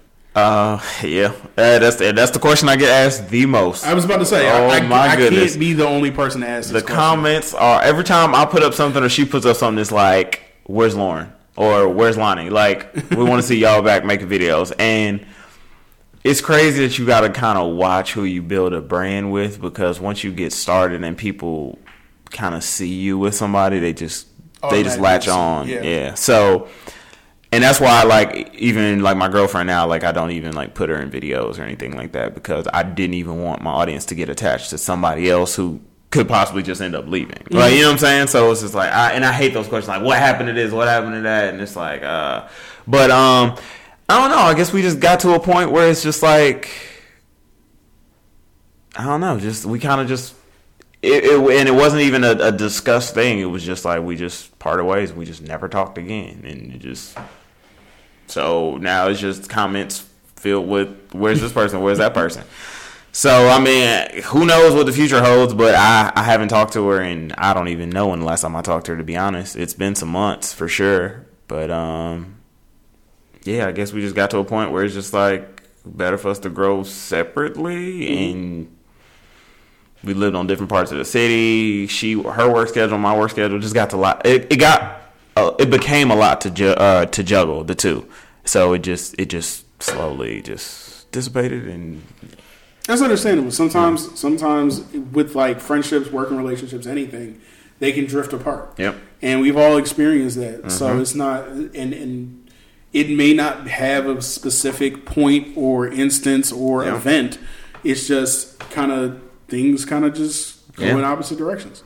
So it's in and people from the outside when you get associated with somebody for so long, yeah, people are are always inquisitive and always are like, oh well, what's going on? Because Yeah. we they don't know the nature of the of, of the friendship relationship, working Yeah. relationship. They don't know what they just all going on. They just- they just go off of what you put out. Yeah. So if you you know put out these type of videos, they go of course assume like okay, and that's that's like even when I've met other creators and people who are in similar situations, like um, people who film with girls often, you know, like Mm-hmm. like the same girl often, like they'll they'll even ask me, I'm just like. Well, are you and the girl you film with? Like, are y'all together? Like, are y'all like, you know what I'm saying? So, like, Yeah. you should know what it is. So it's funny to me when when people ask me, but I just be like, Did you get tired of that asking if y'all were actually in a relationship?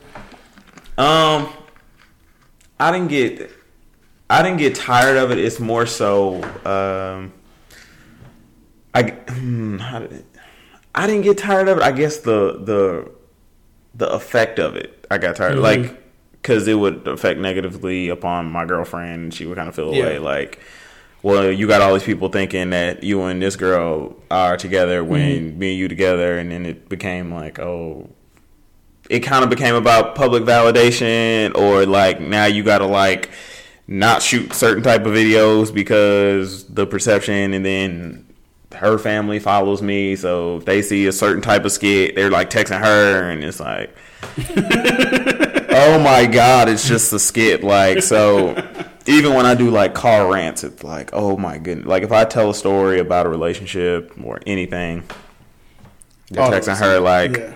oh so you made him do it and it's like No. no like and then she'll she'll even like text me mad about it and i'm just like i made that up. I don't even have a kid that i talked about in the video so you should know that the story isn't true. Like you know what i'm saying? It's just like so it even blurs the line for her. So it's like that whole aspect of it kind of pisses me off but Okay. Uh, what can you do about it?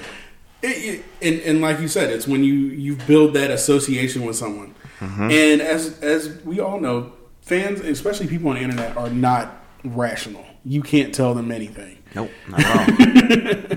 not at all. Negative always wins every time too. Whatever Yeah. it is, Yeah. negative will always win every time. So is that aspect kind of draining, or and do you have anything? Have you been recognized in either a positive or negative way somewhere, and been like, okay, this is a little extra?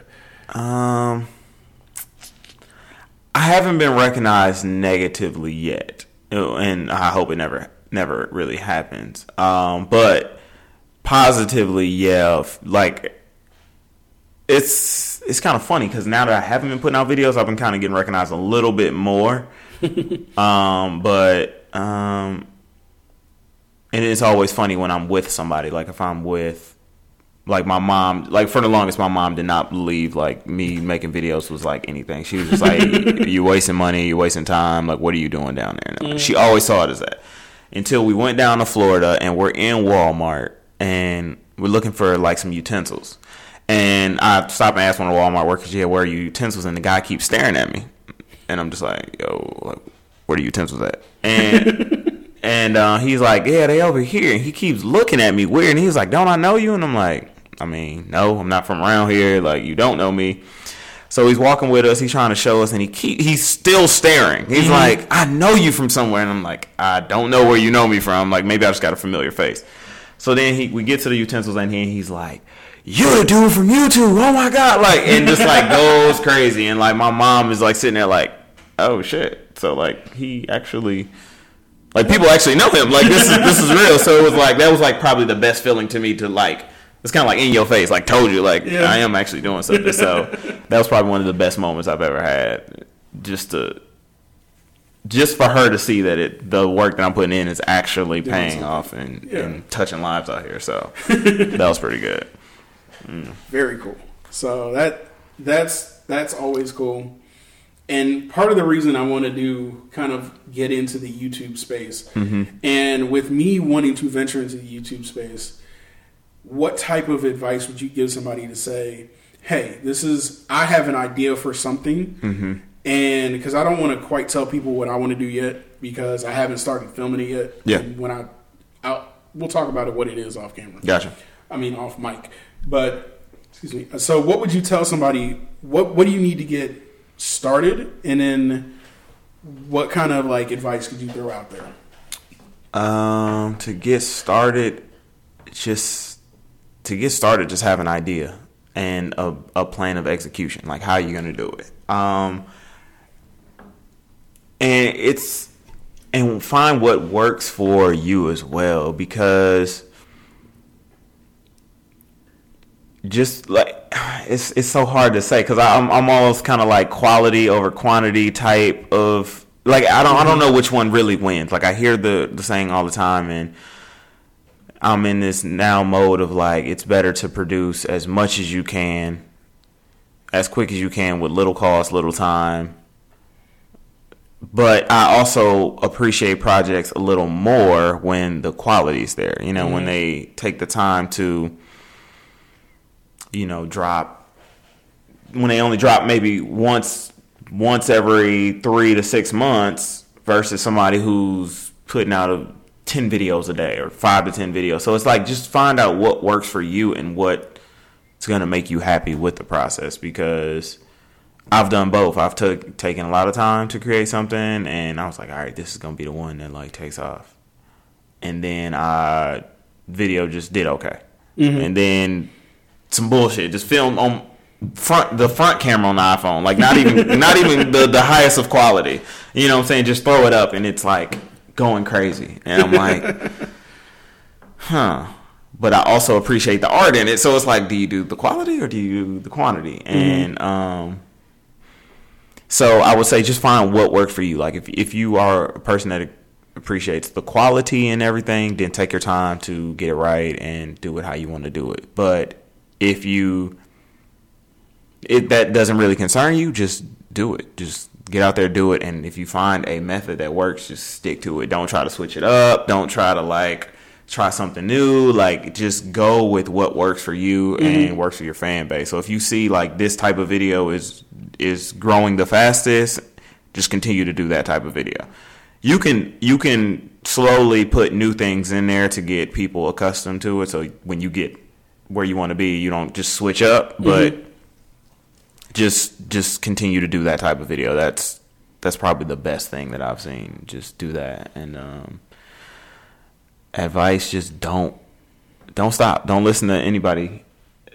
Don't listen to anybody else. Like don't listen to anybody's negative opinion. Let me say that. Like because a lot of times that'll deter you from it, or maybe it'll give you the fuel to keep going. But uh, you know you can't take you can't take everybody's advice or if you do just take what works for you from that advice. Yep. like if i tell you don't make a three minute video because of this this this and that like only one of those reasons may apply to you Yep. and your three minute video. So The other thing I, I think I'm pulling from from your answer mm-hmm. is consistency. yeah. Because it, it seems like the more consistent you are, that that even if nobody's watching them at first, yeah. just keep keep putting something out.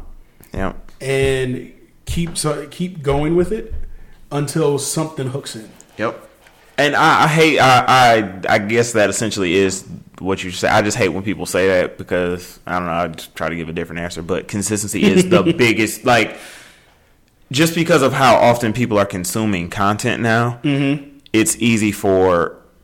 Like as soon as I stop making videos, like there's there's like five other people that just slip into the crack or the space that I'm in. Yep. And lo and behold, they just ride it right to the top. So I could have been that close to a million followers, whatever I was looking at. So consistency definitely is the biggest thing you can do.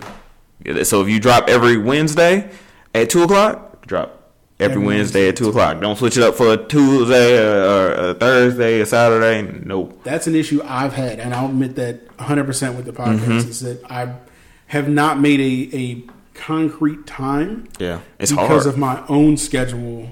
It's difficult to say I'm dropping every Wednesday at two o'clock. It is fucking hard. Oh my god! Like, and I tried that. I was like trying to drop like every Friday on YouTube once, and I think I did like two weeks, and then it's just like it's, it's a lot. It's a lot of pressure too when you when you're creating something on a time schedule. It's like I don't like it only because it seems like you're rushing for content or your content is watered down mm-hmm. essentially and that's why i don't like to flood the market with a lot of videos too because it's just like it's just watery content And it's interesting that the people. I've seen all three of these kind of like. I'm going to drop every three months. I'm going to drop every mm-hmm. month. I'm going to drop twice a month. I'm going to drop once a week. I'm going to drop every day. yeah I've seen that schedule for a different, a number of different levels of success. It's Yeah. interesting. It's very interesting because, like I told you, I got. We were talking at at, at Ron's house, mm-hmm. and I told you I got big into the YouTube fitness commentator beef. yeah i remember you telling me yeah, And so there's there's a couple guys out there. Um, Kenny KO was a big one Uh-huh. that he went back and forth with this guy named Philion, and they had beef with each other and were making response videos to each other about. And they what they do is they they either expose people who are Instagram uh, like workout. I forget, not workout influencers. I forget what the name they actually make, but the fitness models. There we go. Uh-huh. So they expose fitness models for either Photoshop or steroids and stuff like that. Yeah. and stuff that don't that just doesn't make sense. And there's another guy, Vegan Gains, that kind of jumped into that whole uh, uh, thing. There's so it's them. They drop usually weekly. There's another guy who I'm I, I'm hesitant to say his name because he's kind of a troll in the fitness world, and fuck it, I'll say it. Elgin Intensity, and he does. He's a troll, and some of his stuff. He's an Asian guy, but still, I think he's Korean. But I mean, that's still Asian. But Yeah. um, some of his stuff has a little like hint of racist overtone to it, Mm. and I, I just don't like that. Yeah. But his videos are interesting enough. The uh, YouTube beef is real. It, it it really is, man. It's it's and it's kind of crazy to think about it too, because Yeah. you're like, y'all have never met each other. Well, some, some of these people met. Yeah. Some of these people they've never met. They just sit at home and make videos, and then lo and behold, like somehow they're talking about each other. And I'm like, how the fuck did y'all get here? Like, how did y'all get to this point where y'all like are beefing over? What exactly? And then I mean, just think like there's a there was a whole fight that happened from YouTube beef, and you're like, Yeah, pay per view fight. yeah, like how do we get here? Like how did y'all y'all have never met, but yet y'all are beefing about video? Like why do you care about that much about somebody else's? Like I guess that's that's how I see like, it. Yeah, unless you like unless you call me out and say like your videos aren't funny or yada yada yada. I'm like, why should my videos matter to you? I feel like part of this was the whole Twitter meet me in Temecula moment. Because that was literally one of the funniest nights I've ever spent on Twitter. Where, and if if people don't remember where that's from, it was two dudes got in a beef. Because we actually knew, I think one of them we, we kind of knew. Mm-hmm. like through people. It was it was um, he either knew some Morehouse dudes or somehow I forget. Anyway, but it ended up this dude basically told the other guy like, oh, it, it was over like basketball, I think. Yeah. like Kobe, I think. Yeah. and he was like, oh, if you're so bad, meet me in Temecula at this address, and the guy trolled him up to the point where the guy was like, drove up. Yep. And he was like, "Dude, I'm not coming there. Are you re- are you slow?" Yeah, Like-. I, I and I just read a story about that. Like somebody brought it back up or something. Like, Man, read it. that shit's hilarious. It was so funny. There was there has been some good nights on on, on Twitter. oh classic, classic Classic. Twitter moments. I, that was a good one. That and but I think that's that was one of the turning points of like, oh, so people really out here trying to fight over what somebody says 200 miles away, Yeah, which is a result of I think it all bleeds out of uh, Xbox and, and Call of Duty chats. Yeah. where people are just the absolute toughest in the world. Bruh, those those game rooms are ridiculous. I just I don't even put put in my mic anymore. Like it's not. It's I just like uh, I don't have time to go back and forth with y'all over. No, Like, over we- the little white kid who likes to say nigger all the time. Yeah, like, like, we just really- I just want to play the game. Actually, that's all. That's all I want to do. I don't care about shit else. Like no. Y'all can have this. So that's funny. Oh my god! So I feel like the, a couple of those turning points happened, and it's just I don't know, man. Everybody wants to be tough. Everybody wants to be tough, but That's everybody the wants to be famous too. Yeah, and controversy. People love that shit. Yep. People love something to look into, or like how did this get started? And now you got all these damn fandoms and cults and all this cult following shit. So like, people go hard for who they go hard for, and yeah, uh, I'm learning the hard way. You, it's certain people you just can't talk about, and apparently Drake is one of those. That's no. I got caught up in that, and oh Woo. my gosh, oh I remember when he made that video. I was like, I don't know how this is gonna end for him. It was terrible. Worldstar picked it up. Oh, those Oh. comments were terrible. At first, it was like it was funny. It was like, all right, this is y'all can't be serious. Y'all, y'all can't be serious. Then it was like people are em oh, emailing, emailing me like, I'm like, you care that much about what I was saying? I was like, why are y'all like these are grown ass men? Mm-hmm. I've never seen grown ass men dick ride anybody that hard ever in life. Like I'm talking about like from the down to the death threats. I'm just like, y'all, it's not that serious. you got death threats over criticizing Drake. Yes. Dear God. Yes. And nobody wanted wanted to accept the fact that he lost the battle. Like I'm just like Yeah. he took he took a, he took a L. Yeah. He took a L. He took an L and then took it in stride, but still took an L. and then turned around and took another one too. Yeah. It it so I say that to say like Beyonce is off limits. Yep. Cardi B is becoming another one that's off limits. Nicki Minaj she is another, and Drake apparently. So Well, I think Nicki and Cardi's wave are kind of like canceling each other out. yeah, I can't really figure that out. You, if you criticize either one of them, the the other one's go, you're going to get attacked, but the other side's going to come to your rescue. Yeah. and you're just just giving an opinion. yeah, So it's oh, man, the internet is a is a minefield of scary shit. The internet becomes more and more like the Dave Chappelle internet skit every day. Every day.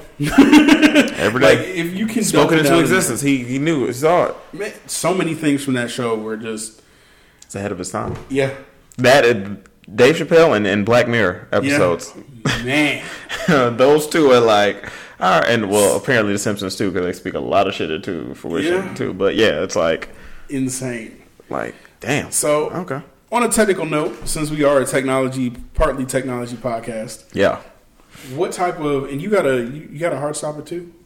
No, no, no. I'm, I'm- Um, uh, because I remember you said we were trying to get this early because you had something to do. But oh yeah, no, it, it canceled. It canceled out. We Oh, good. okay. we're good. We So, technology wise, because we are a technology podcast, what type of stuff do you use to, to either make your videos or edit and do everything? What What are your main like go tos, and what did you kind of start with? So, Okay. if because I, I really want to give people the knowledge, like maybe you do have a good idea, yeah. and maybe them listen, somebody listens to this podcast will say, you know what, maybe I can do this. And I want to make cooking videos and put them on YouTube because Yeah. I mean a lot of people are doing that, but everybody wants to see a new technique. Yeah. And the more mac and cheese recipes we have out here, the more people we're gonna save from terrible mac and cheese on Yeah, just just keep raisins and all that other shit out of the mac and cheese, please. Man. That's all I ask. that is all I ask. But um, uh, as far as it's actually crazy to see the transformation of things, like just how.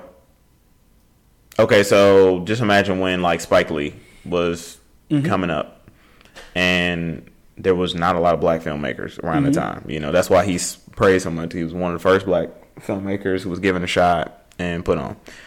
And to get in, you had to know somebody back then. Mm-hmm. And so there was gatekeepers. And now that we move more and more into the future and present day and all this stuff, the gatekeepers aren't gatekeepers anymore because technology just becomes readily available. Mm-hmm. So you can go to the store. You don't even need like t- to this day you don't need anything fancy to make a video. Mm-hmm. Like if you and if you think you do, you're just coming up with excuses to stop yourself from making the video. Like your phone will do everything you needed to do and more. And I only say that to say when I started videos, I had to buy this. I think the camera I had at the time was like three thirty six hundred dollars or whatever God. and it was like huge. Like it was mm-hmm. like throw it on your shoulder, kind of. You know what I'm saying? Like your arm tired. You had to take breaks. It was it recorded on cassettes, and then like, but at that time DSLR was like really it was becoming very popular. But mm-hmm. people were still criticizing it because it was DSLR and they were just all the things That around was it. supposed to be just for cameras. Yeah, yeah, just still photography. photos. Yeah, essentially. And so, and I had a choice either getting that camera or a DSLR, and I was like, I'm gonna go this way, and I should have went the DSLR route mm-hmm. because that was the wave in which everybody moved. But now, so and then I had to buy a program to edit on Final Cut. I mm-hmm. had Final Cut Seven, so this is like before the magnetic timelines and all that shit. Like Yep. it was like, if you're gonna be an editor, you're gonna learn how to edit like Edit, edit. Yeah. Yeah. I remember because I did, I did some tel. Te- I, there was a class. I was lucky. Mm-hmm. My high school had a television production TV station in it, yeah. and I was able to. I took TV production one and two. That's how I got into originally into uh, video and audio editing. Okay, yeah, and So, yeah. and I, I learned first from a program called Avid, which Yep. was like Oh man. it's similar to Final Cut, but it's like the higher end Yeah. essentially. Yeah. So Avid still, I think, is probably used in TV stations and shit today. yeah, I, I'm pretty sure. Um, so and that was and so I had to get the software, and I had to like buy a device to. Uh, I really had to buy a cord to go from my computer to the camera. Nowadays, it's like I can shoot it on my phone.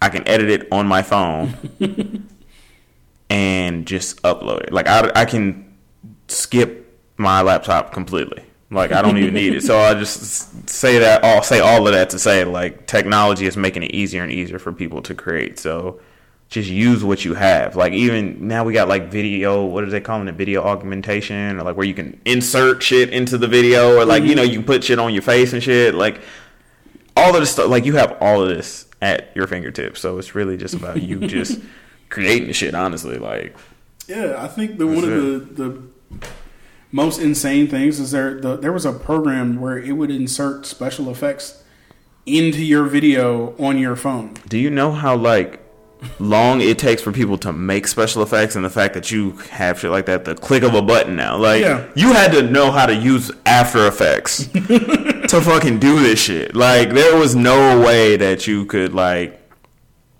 do this shit otherwise but now like you can just pick up your phone So the very lowest barrier of entry is you pick up your phone and just do it. And so, but when you get to your higher ranks, what are you shooting for? So now you do you shoot on a DSLR camera now? Um, so um, I still shoot everything on. It just depends on what it is, honestly. Um, my homie, we shoot a lot of our videos together. Um, he has um a Sony Ace two something, Yeah. some super expensive camera.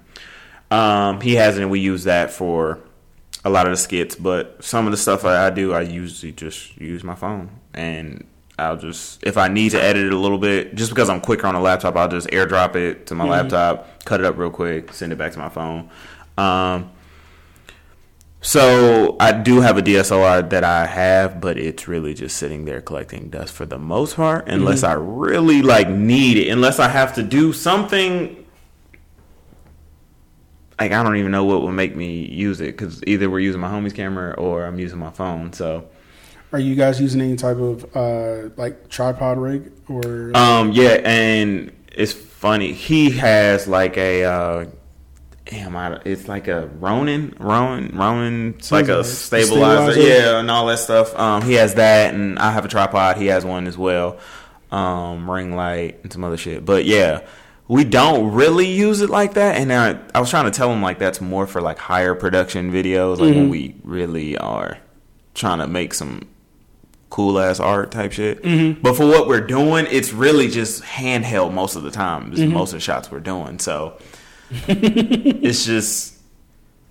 I will say the, the the the more you get up, you'll need these things. Like don't don't just say like I'm not saying like you'll just you can use your phone the whole time. I mean people do. It just depends do, on what yeah. you're doing, you know, and what you want to do. Like if you want to get more into movie making, you're gonna buy more production stuff. Yep. But if you and it also depends on what kind of story you're trying to tell because artistic stories require more production equipment because to get certain shots and all that stuff or if you're a person who just focus more on dialogue so you more you're just better with writing and you don't want you don't need all that shit you just need a camera set up and that's it so One of the, the really fun things they were interviewing Issa Rae Mm-hmm. on.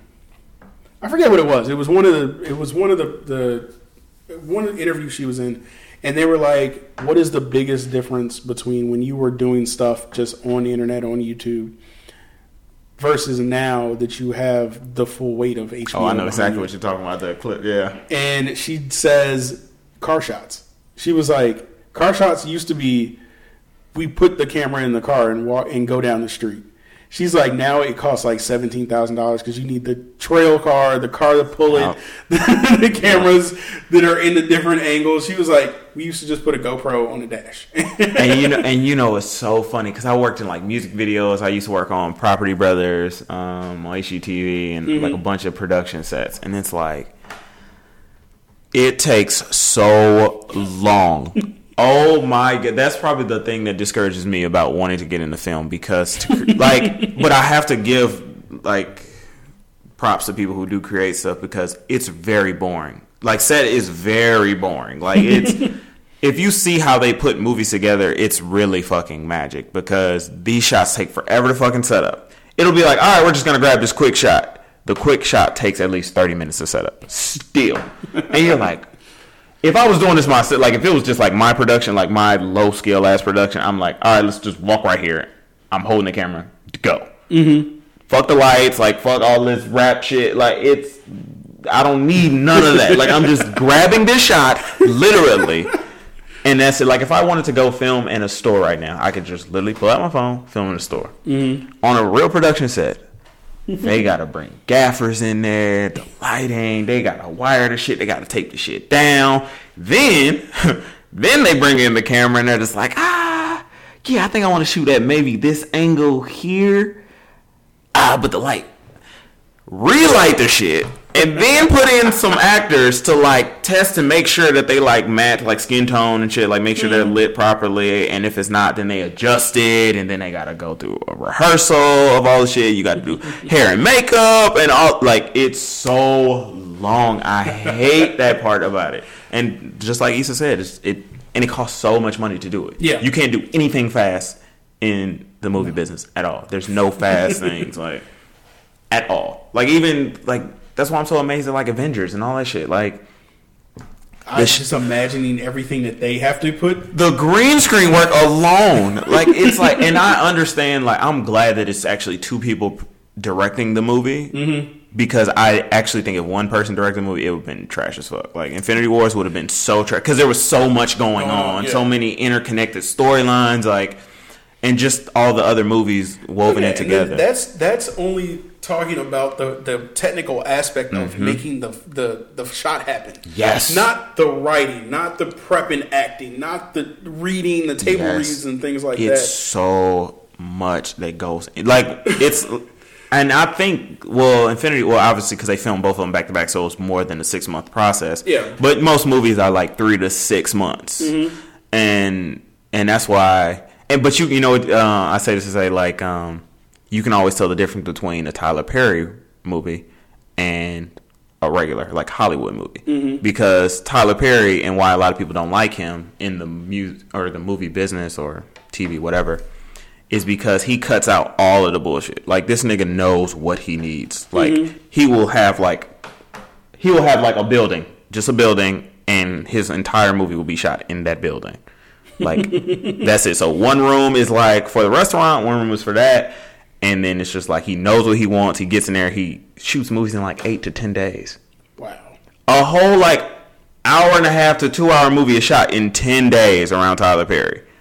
And so this I didn't see he's this able to like go in and like he's like completely disrupting the whole like how movies are made, but you can tell in the the craft. Like when when you Mm-hmm. see it it's like like it feels off. It doesn't feel as like when you see his movies, there's nothing fantastic about like the cinematography Mm-hmm. or anything. Granted, he's more big on story and he's an amazing dude. Don't get me wrong. It's just like I just see, I can tell the difference of like a Marvel production and a Tyler Perry production. Yeah, I, I couldn't see Tyler Perry Studios putting out a sci-fi anything, at all. And and I, I don't If, know if, if, it would would, it would be it would be cheesy. It would be really Yeah. like uh, Sharknado, or you know what I'm saying, like sci, like the, the sci-fi channel. How you see those movies and you're Yep, like, yep. And that's I'm- because either the time or the budget. I'm, I'm a huge fan, and this kind of leads into something I was kind of alluding to earlier. I'm a huge fan Mm-hmm. of terrible movies.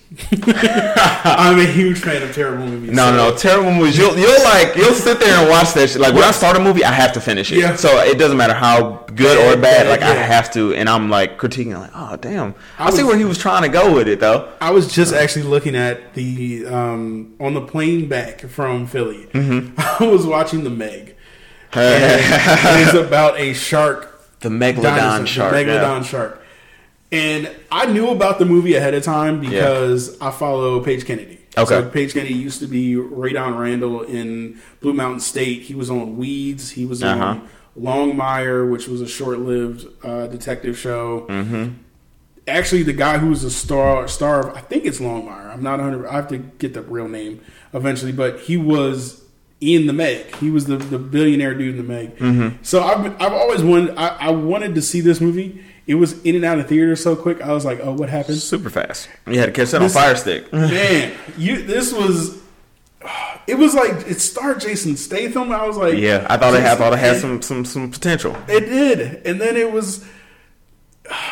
I just I, I was I started taking notes about what I wanted to say about this movie while I was on the plane. Yep. Because it's like if Jason Statham's character in Fast and Furious had a spinoff, but it was like after the franchise had like lost all the money. Yeah. yep. And that's what this movie was. And then insert the what is the the really hot chick that came in in the later seasons of um Orange is the New Black. She's Australian and like a DJ. Oh, you talking about um uh Ru- Ru- Roxy or Ruby Rose? yeah Ruby some, Rose? Something like that. I know exactly what you're talking about. It's Ru So- something. yeah. It's, it's R. It's R Yeah. something. Yeah. She's in it. Yeah. Um, there's the the guy who One that looked like Justin Bieber a little bit. Yeah. Yeah. yes, but I was just like, I know a lot went into this, and it's just not good. Like, It's not there.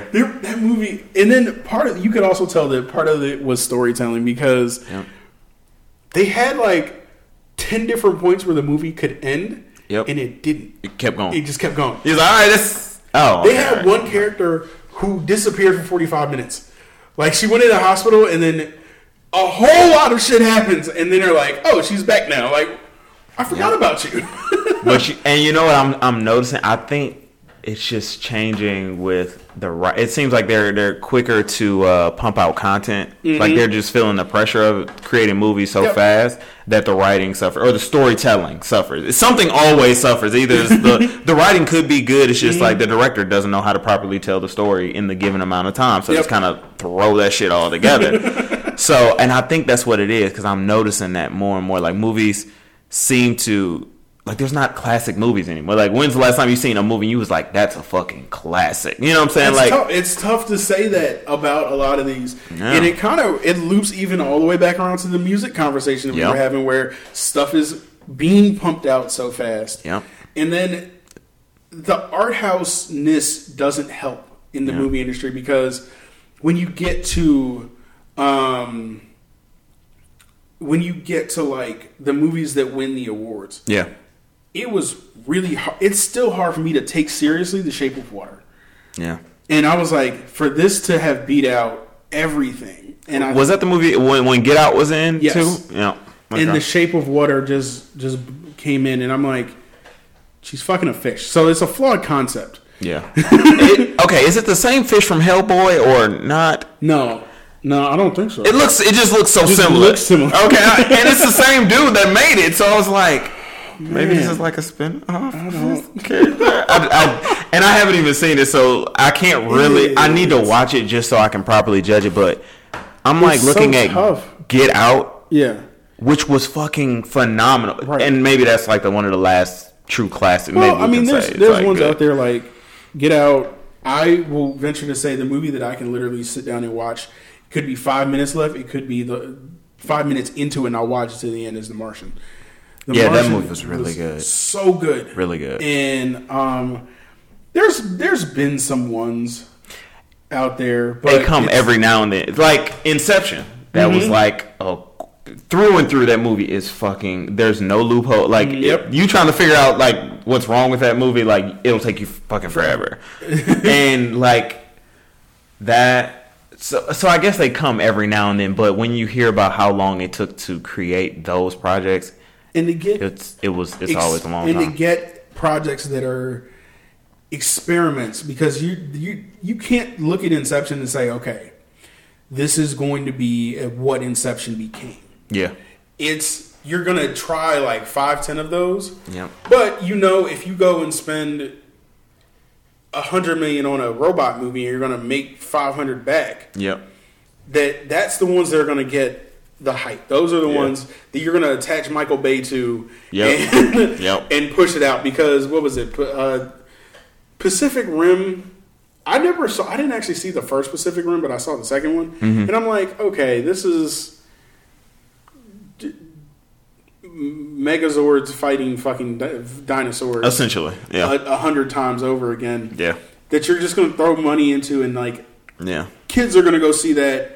The sci-fi community is going to go see that. Yep. People who are like their girlfriends are going to get drugged by their boyfriends. Yep. The, to the go that. blockbusters and all that shit. That's Exactly. that's That's what you're going to put your money into. You're not going to put your money into something that is an experiment. Yeah. As many times, Which as I understand. tough. Yeah. Yeah, I mean it's it's all the return on investment. It's Yeah, that's all. That's, what it is. And that's why they keep doing all these reboots. Yes. That's exactly why. even though I'm I'm excited about Bad Boys, eh? Am I? And we talked about we were like, did we ask for Captain Planet, Yeah. or is it a franchise that we have nostalgia over? So they said, let's throw a movie behind it Yeah, because we know. because Like, these kids aren't gonna aren't watching Captain Planet. yeah, it. I don't. It's it's and I hate that it's all about money at the end of the day for Hollywood because it's like That's why so many people are against the Disney Fox buyout. Mm-hmm. And even though my and I, I expressed this when we were talking on the last virtual dopeness of my selfishness of wanting to see the entire Marvel universe under one umbrella. yes, I want to see that as a fan, but I know it does eliminate the opportunity. And maybe mm. some of these studios, it might be interesting to see if some of these studios are saying, we're so big now, we can take some chances. Yeah, But I don't know. I 100% don't know if that's something that's going to be. you know, even just even crazier in that like we've seen so many reboots. Mm-hmm. I've seen three fucking Spider Mans in my life. Three different. three different Spider Mans in my life. three of them.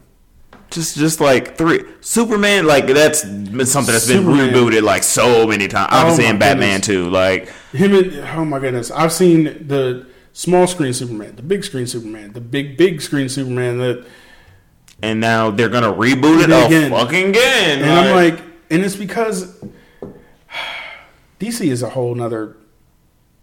I, I just feel like DC does so well in some areas and so terrible in others. Yeah. Their, like their TV's last, their TV is good. good. Really good. Their their their card their animation is bananas. Like but for some reason when it comes to this like live action shit, they can't get that shit right to save that And the bad part is they have good performances by the actors that they put in these roles. But the story will be trash or the villain who is Marvel has really figured out that the a good villain makes a great movie. Like Yep. Like when you have a Killmonger who you're like, you know, he could kind of be right. Or Yeah. but he's going about it the wrong way. Exactly. Or Thanos, where you're like, okay, I understand what you're trying to accomplish, but damn, really? Like, my nigga.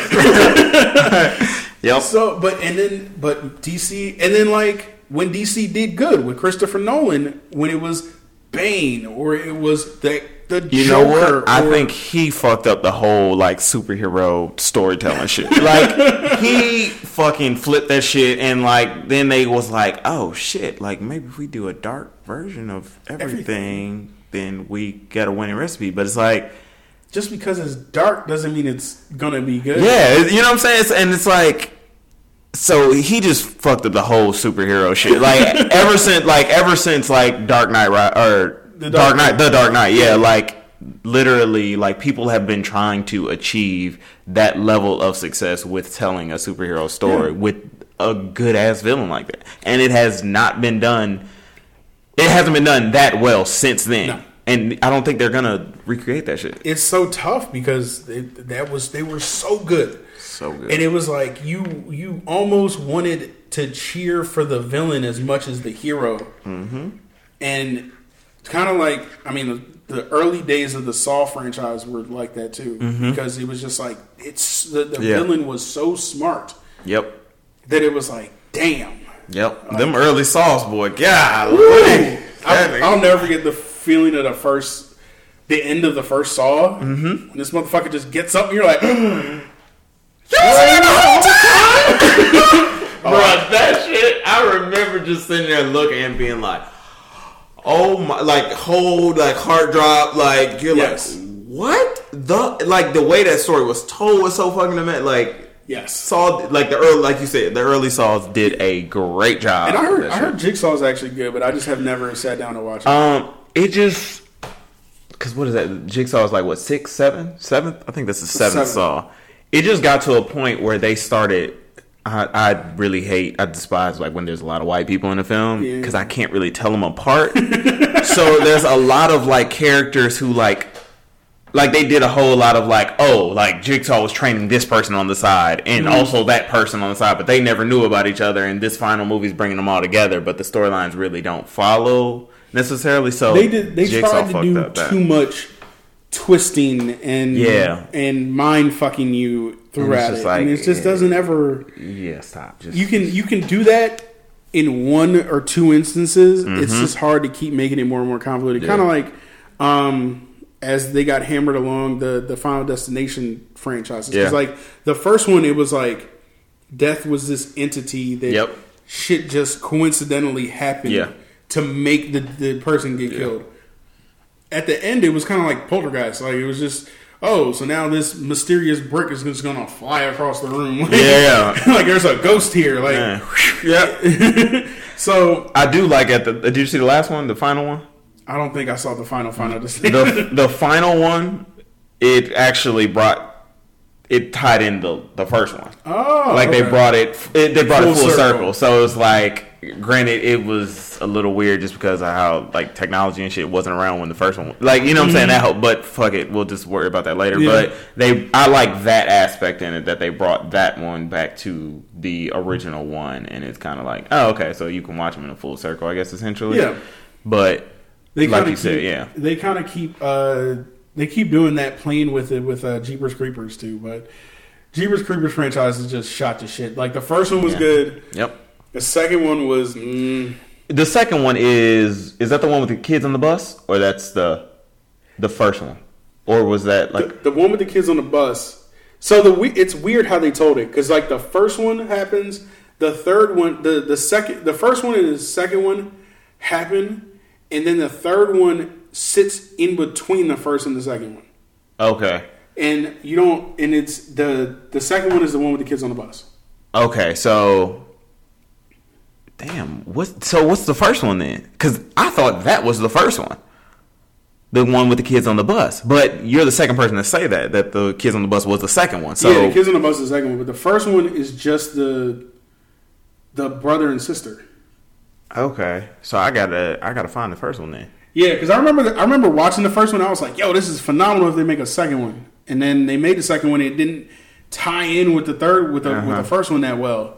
But And the third they- one was supposed to tie in. Then the third one, it's weird. I don't. I, I gotta go watch them back to back again. We also got bamboozled because me and my coworkers got bamboozled over Jeepers Creepers 3 Mhm. So one of my close friends now, um, she was my coworker, but now we're we're good friends. She loves Halloween and scary movies and shit. Yeah. So we went to the movies, and they did this big advertisement like, "Oh, it's going to be in the theaters for like a weekend only, or for like these two weeks only. It's or for this week only. It's going to be in theaters." We go, we see it. It's okay. It's pretty good. It's not amazing. You laughed a lot of it, but I, I tend to laugh through horror movies anyway. Mm-hmm. That weekend, we get a text from uh, one of the people that went with us because it was the four of us, and he was just like, "Yo, Jeepers Creepers three is on like TNT right now." it wasn't on like HBO or Showtime. It was on like USA. It was on like Regular TV. cable. And we was like, "Y'all fucking got us." God damn it! Uh, yep. we also went to go see Happy Death Day the next week, which was Ha- Happy Death Day was fun. Happy Death Day. I don't, I don't think I seen that one. Was good? It's you've seen Groundhog's Day, Bill Yeah. Murray, where he just keeps repeating the same day over. Yeah.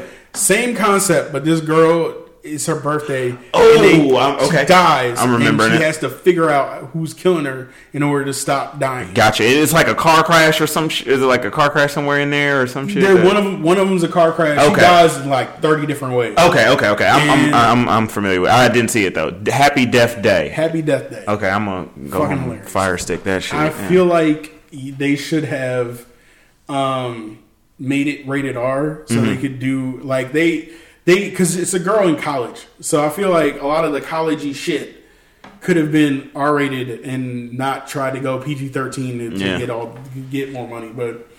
I feel like they needed like a director's cut or some shit like that Yeah. because it was just it was funny. It was it was enjoyable enough, and it had enough of a twist. It wasn't by any stretch of imagination is a good movie. It's just enjoyable to watch. okay, I'm, I'm gonna check that out. Okay, okay. So No, I definitely remember seeing the previews for it. Now, Yep. now it like I it, and like it seems like the promotion for movies is like getting terrible too, or maybe I just got so much going on. I I don't don't know. see There it. was there was a whole ass movie that I completely missed, and now I, I I think I saw it on DVD the other day. It's where a kid who's like the black adopted kid finds some type of super weapon that the aliens brought. Ken, uh, K- kid, Ken, Ken, or some some some shit like that. Yes. What happened to it? I felt like I oh, I literally see this. This looks good. Never knew it was out. At all. and didn't no numbers. at all. Like I literally watched it on a Fire Stick like two weeks ago, and I was like, like because you know when you're looking at the fucking poster, you're like, Yeah. what the fuck is this? I'm like a nigga, Exactly. And I was like, and then I read the description. I was like, this was that movie. when the fuck did it come out? Like, I'm like, and then like Michael B. Jordan makes a guest appearance. Have you seen it? Mm-mm. Oh, okay. He, That's hilarious. Yeah. I bet I bet you it's like the homie made it. it's um probably, probably Yeah, more than likely, yeah. One It's of his um, homies made it, and he's like, "Oh, ha!" It's um like and Matt it's, Damon does. Yeah, Matt Damon is like cameo king at this point. yeah, this nigga's like just disappear. But it's um it's a decent movie. It's um but I'm gonna warn you, it's definitely one of those movies when you watch it you're like Oh fuck me! Now I need a, a sequel or a Yeah. prequel to fucking tell the story of this. So it just like leads you down this path, and you're just like, okay, maybe I'm gonna get some fucking answers, and then like you don't. It's like Cloverfield. yeah. You think you're gonna get some answers, then they come out with a sequel, and the sequel has not shit to do with like the fucking first one to tell you. And they didn't even really loop it in well with the, the, the last one because I, I watched the Cloverfield Paradox, which was supposed to That's to the one in the basement, right? The dude. No, no, no, no. That's 10 Cloverfield Lane. Then what's Paradox? Cloverfield Paradox was the one that they debuted right after the Super Bowl that nobody knew was coming, and it dropped on Netflix only. And it's in Mm, okay. space, and it, I thought it was supposed Got to. you. It kind of was supposed to explain yeah. what happened, But but it it, kind of doesn't. It like it, it, it you kind of have to infer Yeah. the shit that happened, and I'm Yeah. like, this is odd. Yep. But and it, but it still didn't really like tie in with the. It tied in, I, I know exactly what you're talking but about. Yeah. didn't really tie in with the other two. You're like, what the fuck did you do this And- for? the even the even it ties into the Cloverfield ten Cloverfield Lane. Now, the reason why I go hard for ten Cloverfield Lane is literally one of the guys that inspired me Mm-hmm. to be to do podcasting was the Totally Rad Show. Okay. So the Totally Rad Show was Alex Albrecht, Jeff Cannata, and Dan Trachtenberg. Okay. And I knew um, Alex Albrecht because he was part of Diggnation, which was the first thing I ever like internet show I watched. Mm-hmm. So Alex, they did a show that covered, um, and this is going to sound familiar, guys. they covered TV, movies, video games, and the one thing I always said was missing from that podcast was music. Lo and behold, Virtual Donuts was born. so Dan Trachtenberg was, and they, they each came from a different field. Like Jeff Cannata was um, in the like video game space, video game commentation commentator space. Alex Albrecht was in the acting directing space, and Dan Trachtenberg was in the acting directing space. Doing a little bit of, I, I heard Dan talk about growing up. And I was like, he's saying a lot of familiar things to me. So I did a little research, found out he went to the high school literally he graduated I think 01 from high school Uh-huh. from our rival from my rival high school Okay. in Pennsylvania. And I was like, "Oh, so he is a Philly boy. He is he knows the area. He knows um, that's why I relate to him." He ended up doing 10 Cloverfield Lane. That was his like big directorial Debut. like he debut like feature film. Got He's done okay. a lot of um done a lot of other stuff. I wonder what other, I haven't checked in to see his like Wikipedia page in a while or his IMDb page. We- But he's done he's like he's only he's 37 and so he did 10 Cloverfield Lane. He's done it he did an episode of Black Mirror. So you remember Okay. the, the episode of Black Mirror where it's the guy he goes into a VR like haunted house? VR haunted house. Uh, VR. It's called playtest, but he he he goes into a, a VR and it's like it was a virtual reality thing, and then when he gets out of it, he doesn't know if he's still in it or out of it. I think don't. Oh no, that was a computer thing. That wasn't. It was a horror thing.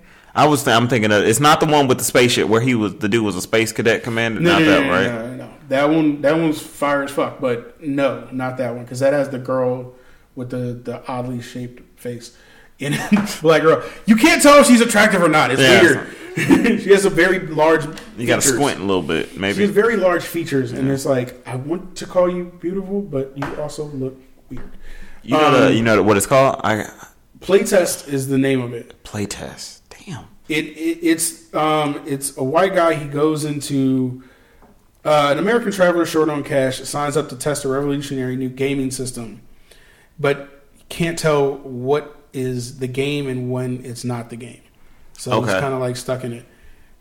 So he directed that episode, and it was in the third season, second episode of the third season of, of Black Mirror. I'm gonna go watch that again. I, it'll probably It's good. It'll jog your memory as soon Yeah. because it, it's just creepy. It's and it's a white guy with a with a beard and kind of shaggy blonde hair. Uh huh. Um, but he uh he directed that. He did Ten Cloverfield Lane. That's why I ride hard for that movie. Yeah. And it, it actually John Goodman does a, really good job. Um, That's the main character, right? Yeah. The dude who was in the basement. yes. Mm-hmm. So he um I just I just needed them to like tie in the damn story. That's what I thought it was so gonna do. tough because it's And- like and there's like I feel like he tried to create a world of things happening, but it's like even though you've created this world, telling three completely different stories in the same world Mm-hmm. does not really build us into say, oh, well, what happened? Yeah, It's tough. yeah. But, um, So, yeah, man. So I think we've we've we've covered a lot, and we've talked about a lot, and I definitely like appreciate you coming through. yeah, no problem. man. We've it, this has been a long time in the making. yeah, yeah, we, we've definitely We've been talking about this for forever. Yeah, forever. Like, and now that I think about it, yeah, it's actually it, it's at least been a year, Yeah. at least. definitely. And so it's good to have you out. You're always welcome back on the Virtual that. Dopeness Appreciate podcast. You're part of the Virtual Dopeness family now. And uh, so I just need listeners. If you guys have any questions, I will put all of Lonnie's socials and Mm-hmm. what you might as well give them out. Hit me up, uh, comedian Lonnie on everything. Comedian, if you don't know how to spell that, um, you just need to give up. Uh, Lonnie L O N N I E, and that's on everything. Literally, you can just Google search it, and everything will pop up. Yep. So we appreciate you, man. And then uh, hopefully in these next couple weeks we can get you back. We can get Ron in here to talk some, and then he's Yep. helping me, like I said, with some video stuff. So Let's do it. man, I appreciate you, listeners. I appreciate you guys. Uh, thank you. If you guys want to shout out, reach out to anything, it's uh, Virtual Dopeness on Facebook, Instagram, Snapchat. Oh no, I don't have a Snapchat yet. Facebook, Instagram. Man, you got the snap. Okay. Right. Facebook, Instagram, and um, uh, Twitter. Also, uh, at PJ Alex is me on Twitter, and at PJ Alex 1911 is me on Instagram. If you have any questions, virtualdopeness at gmail.com. Please look out in the next couple weeks for stuff to start on YouTube. There's a there's a there's a placeholder page there. There's nothing on it, so Coming soon. Coming, coming soon. soon. Um, also coming soon. Please look out for the Bar Theory podcast. I think we figured out a really cool way of doing the introduction to the Bar Theory podcast that you guys will love and enjoy. Um, lastly, tell a friend and tell a friend about the Virtual Dopeness podcast. We have, are rolling here and enjoying it with you guys, and I appreciate you guys. And like I tell you guys every week, be virtual and live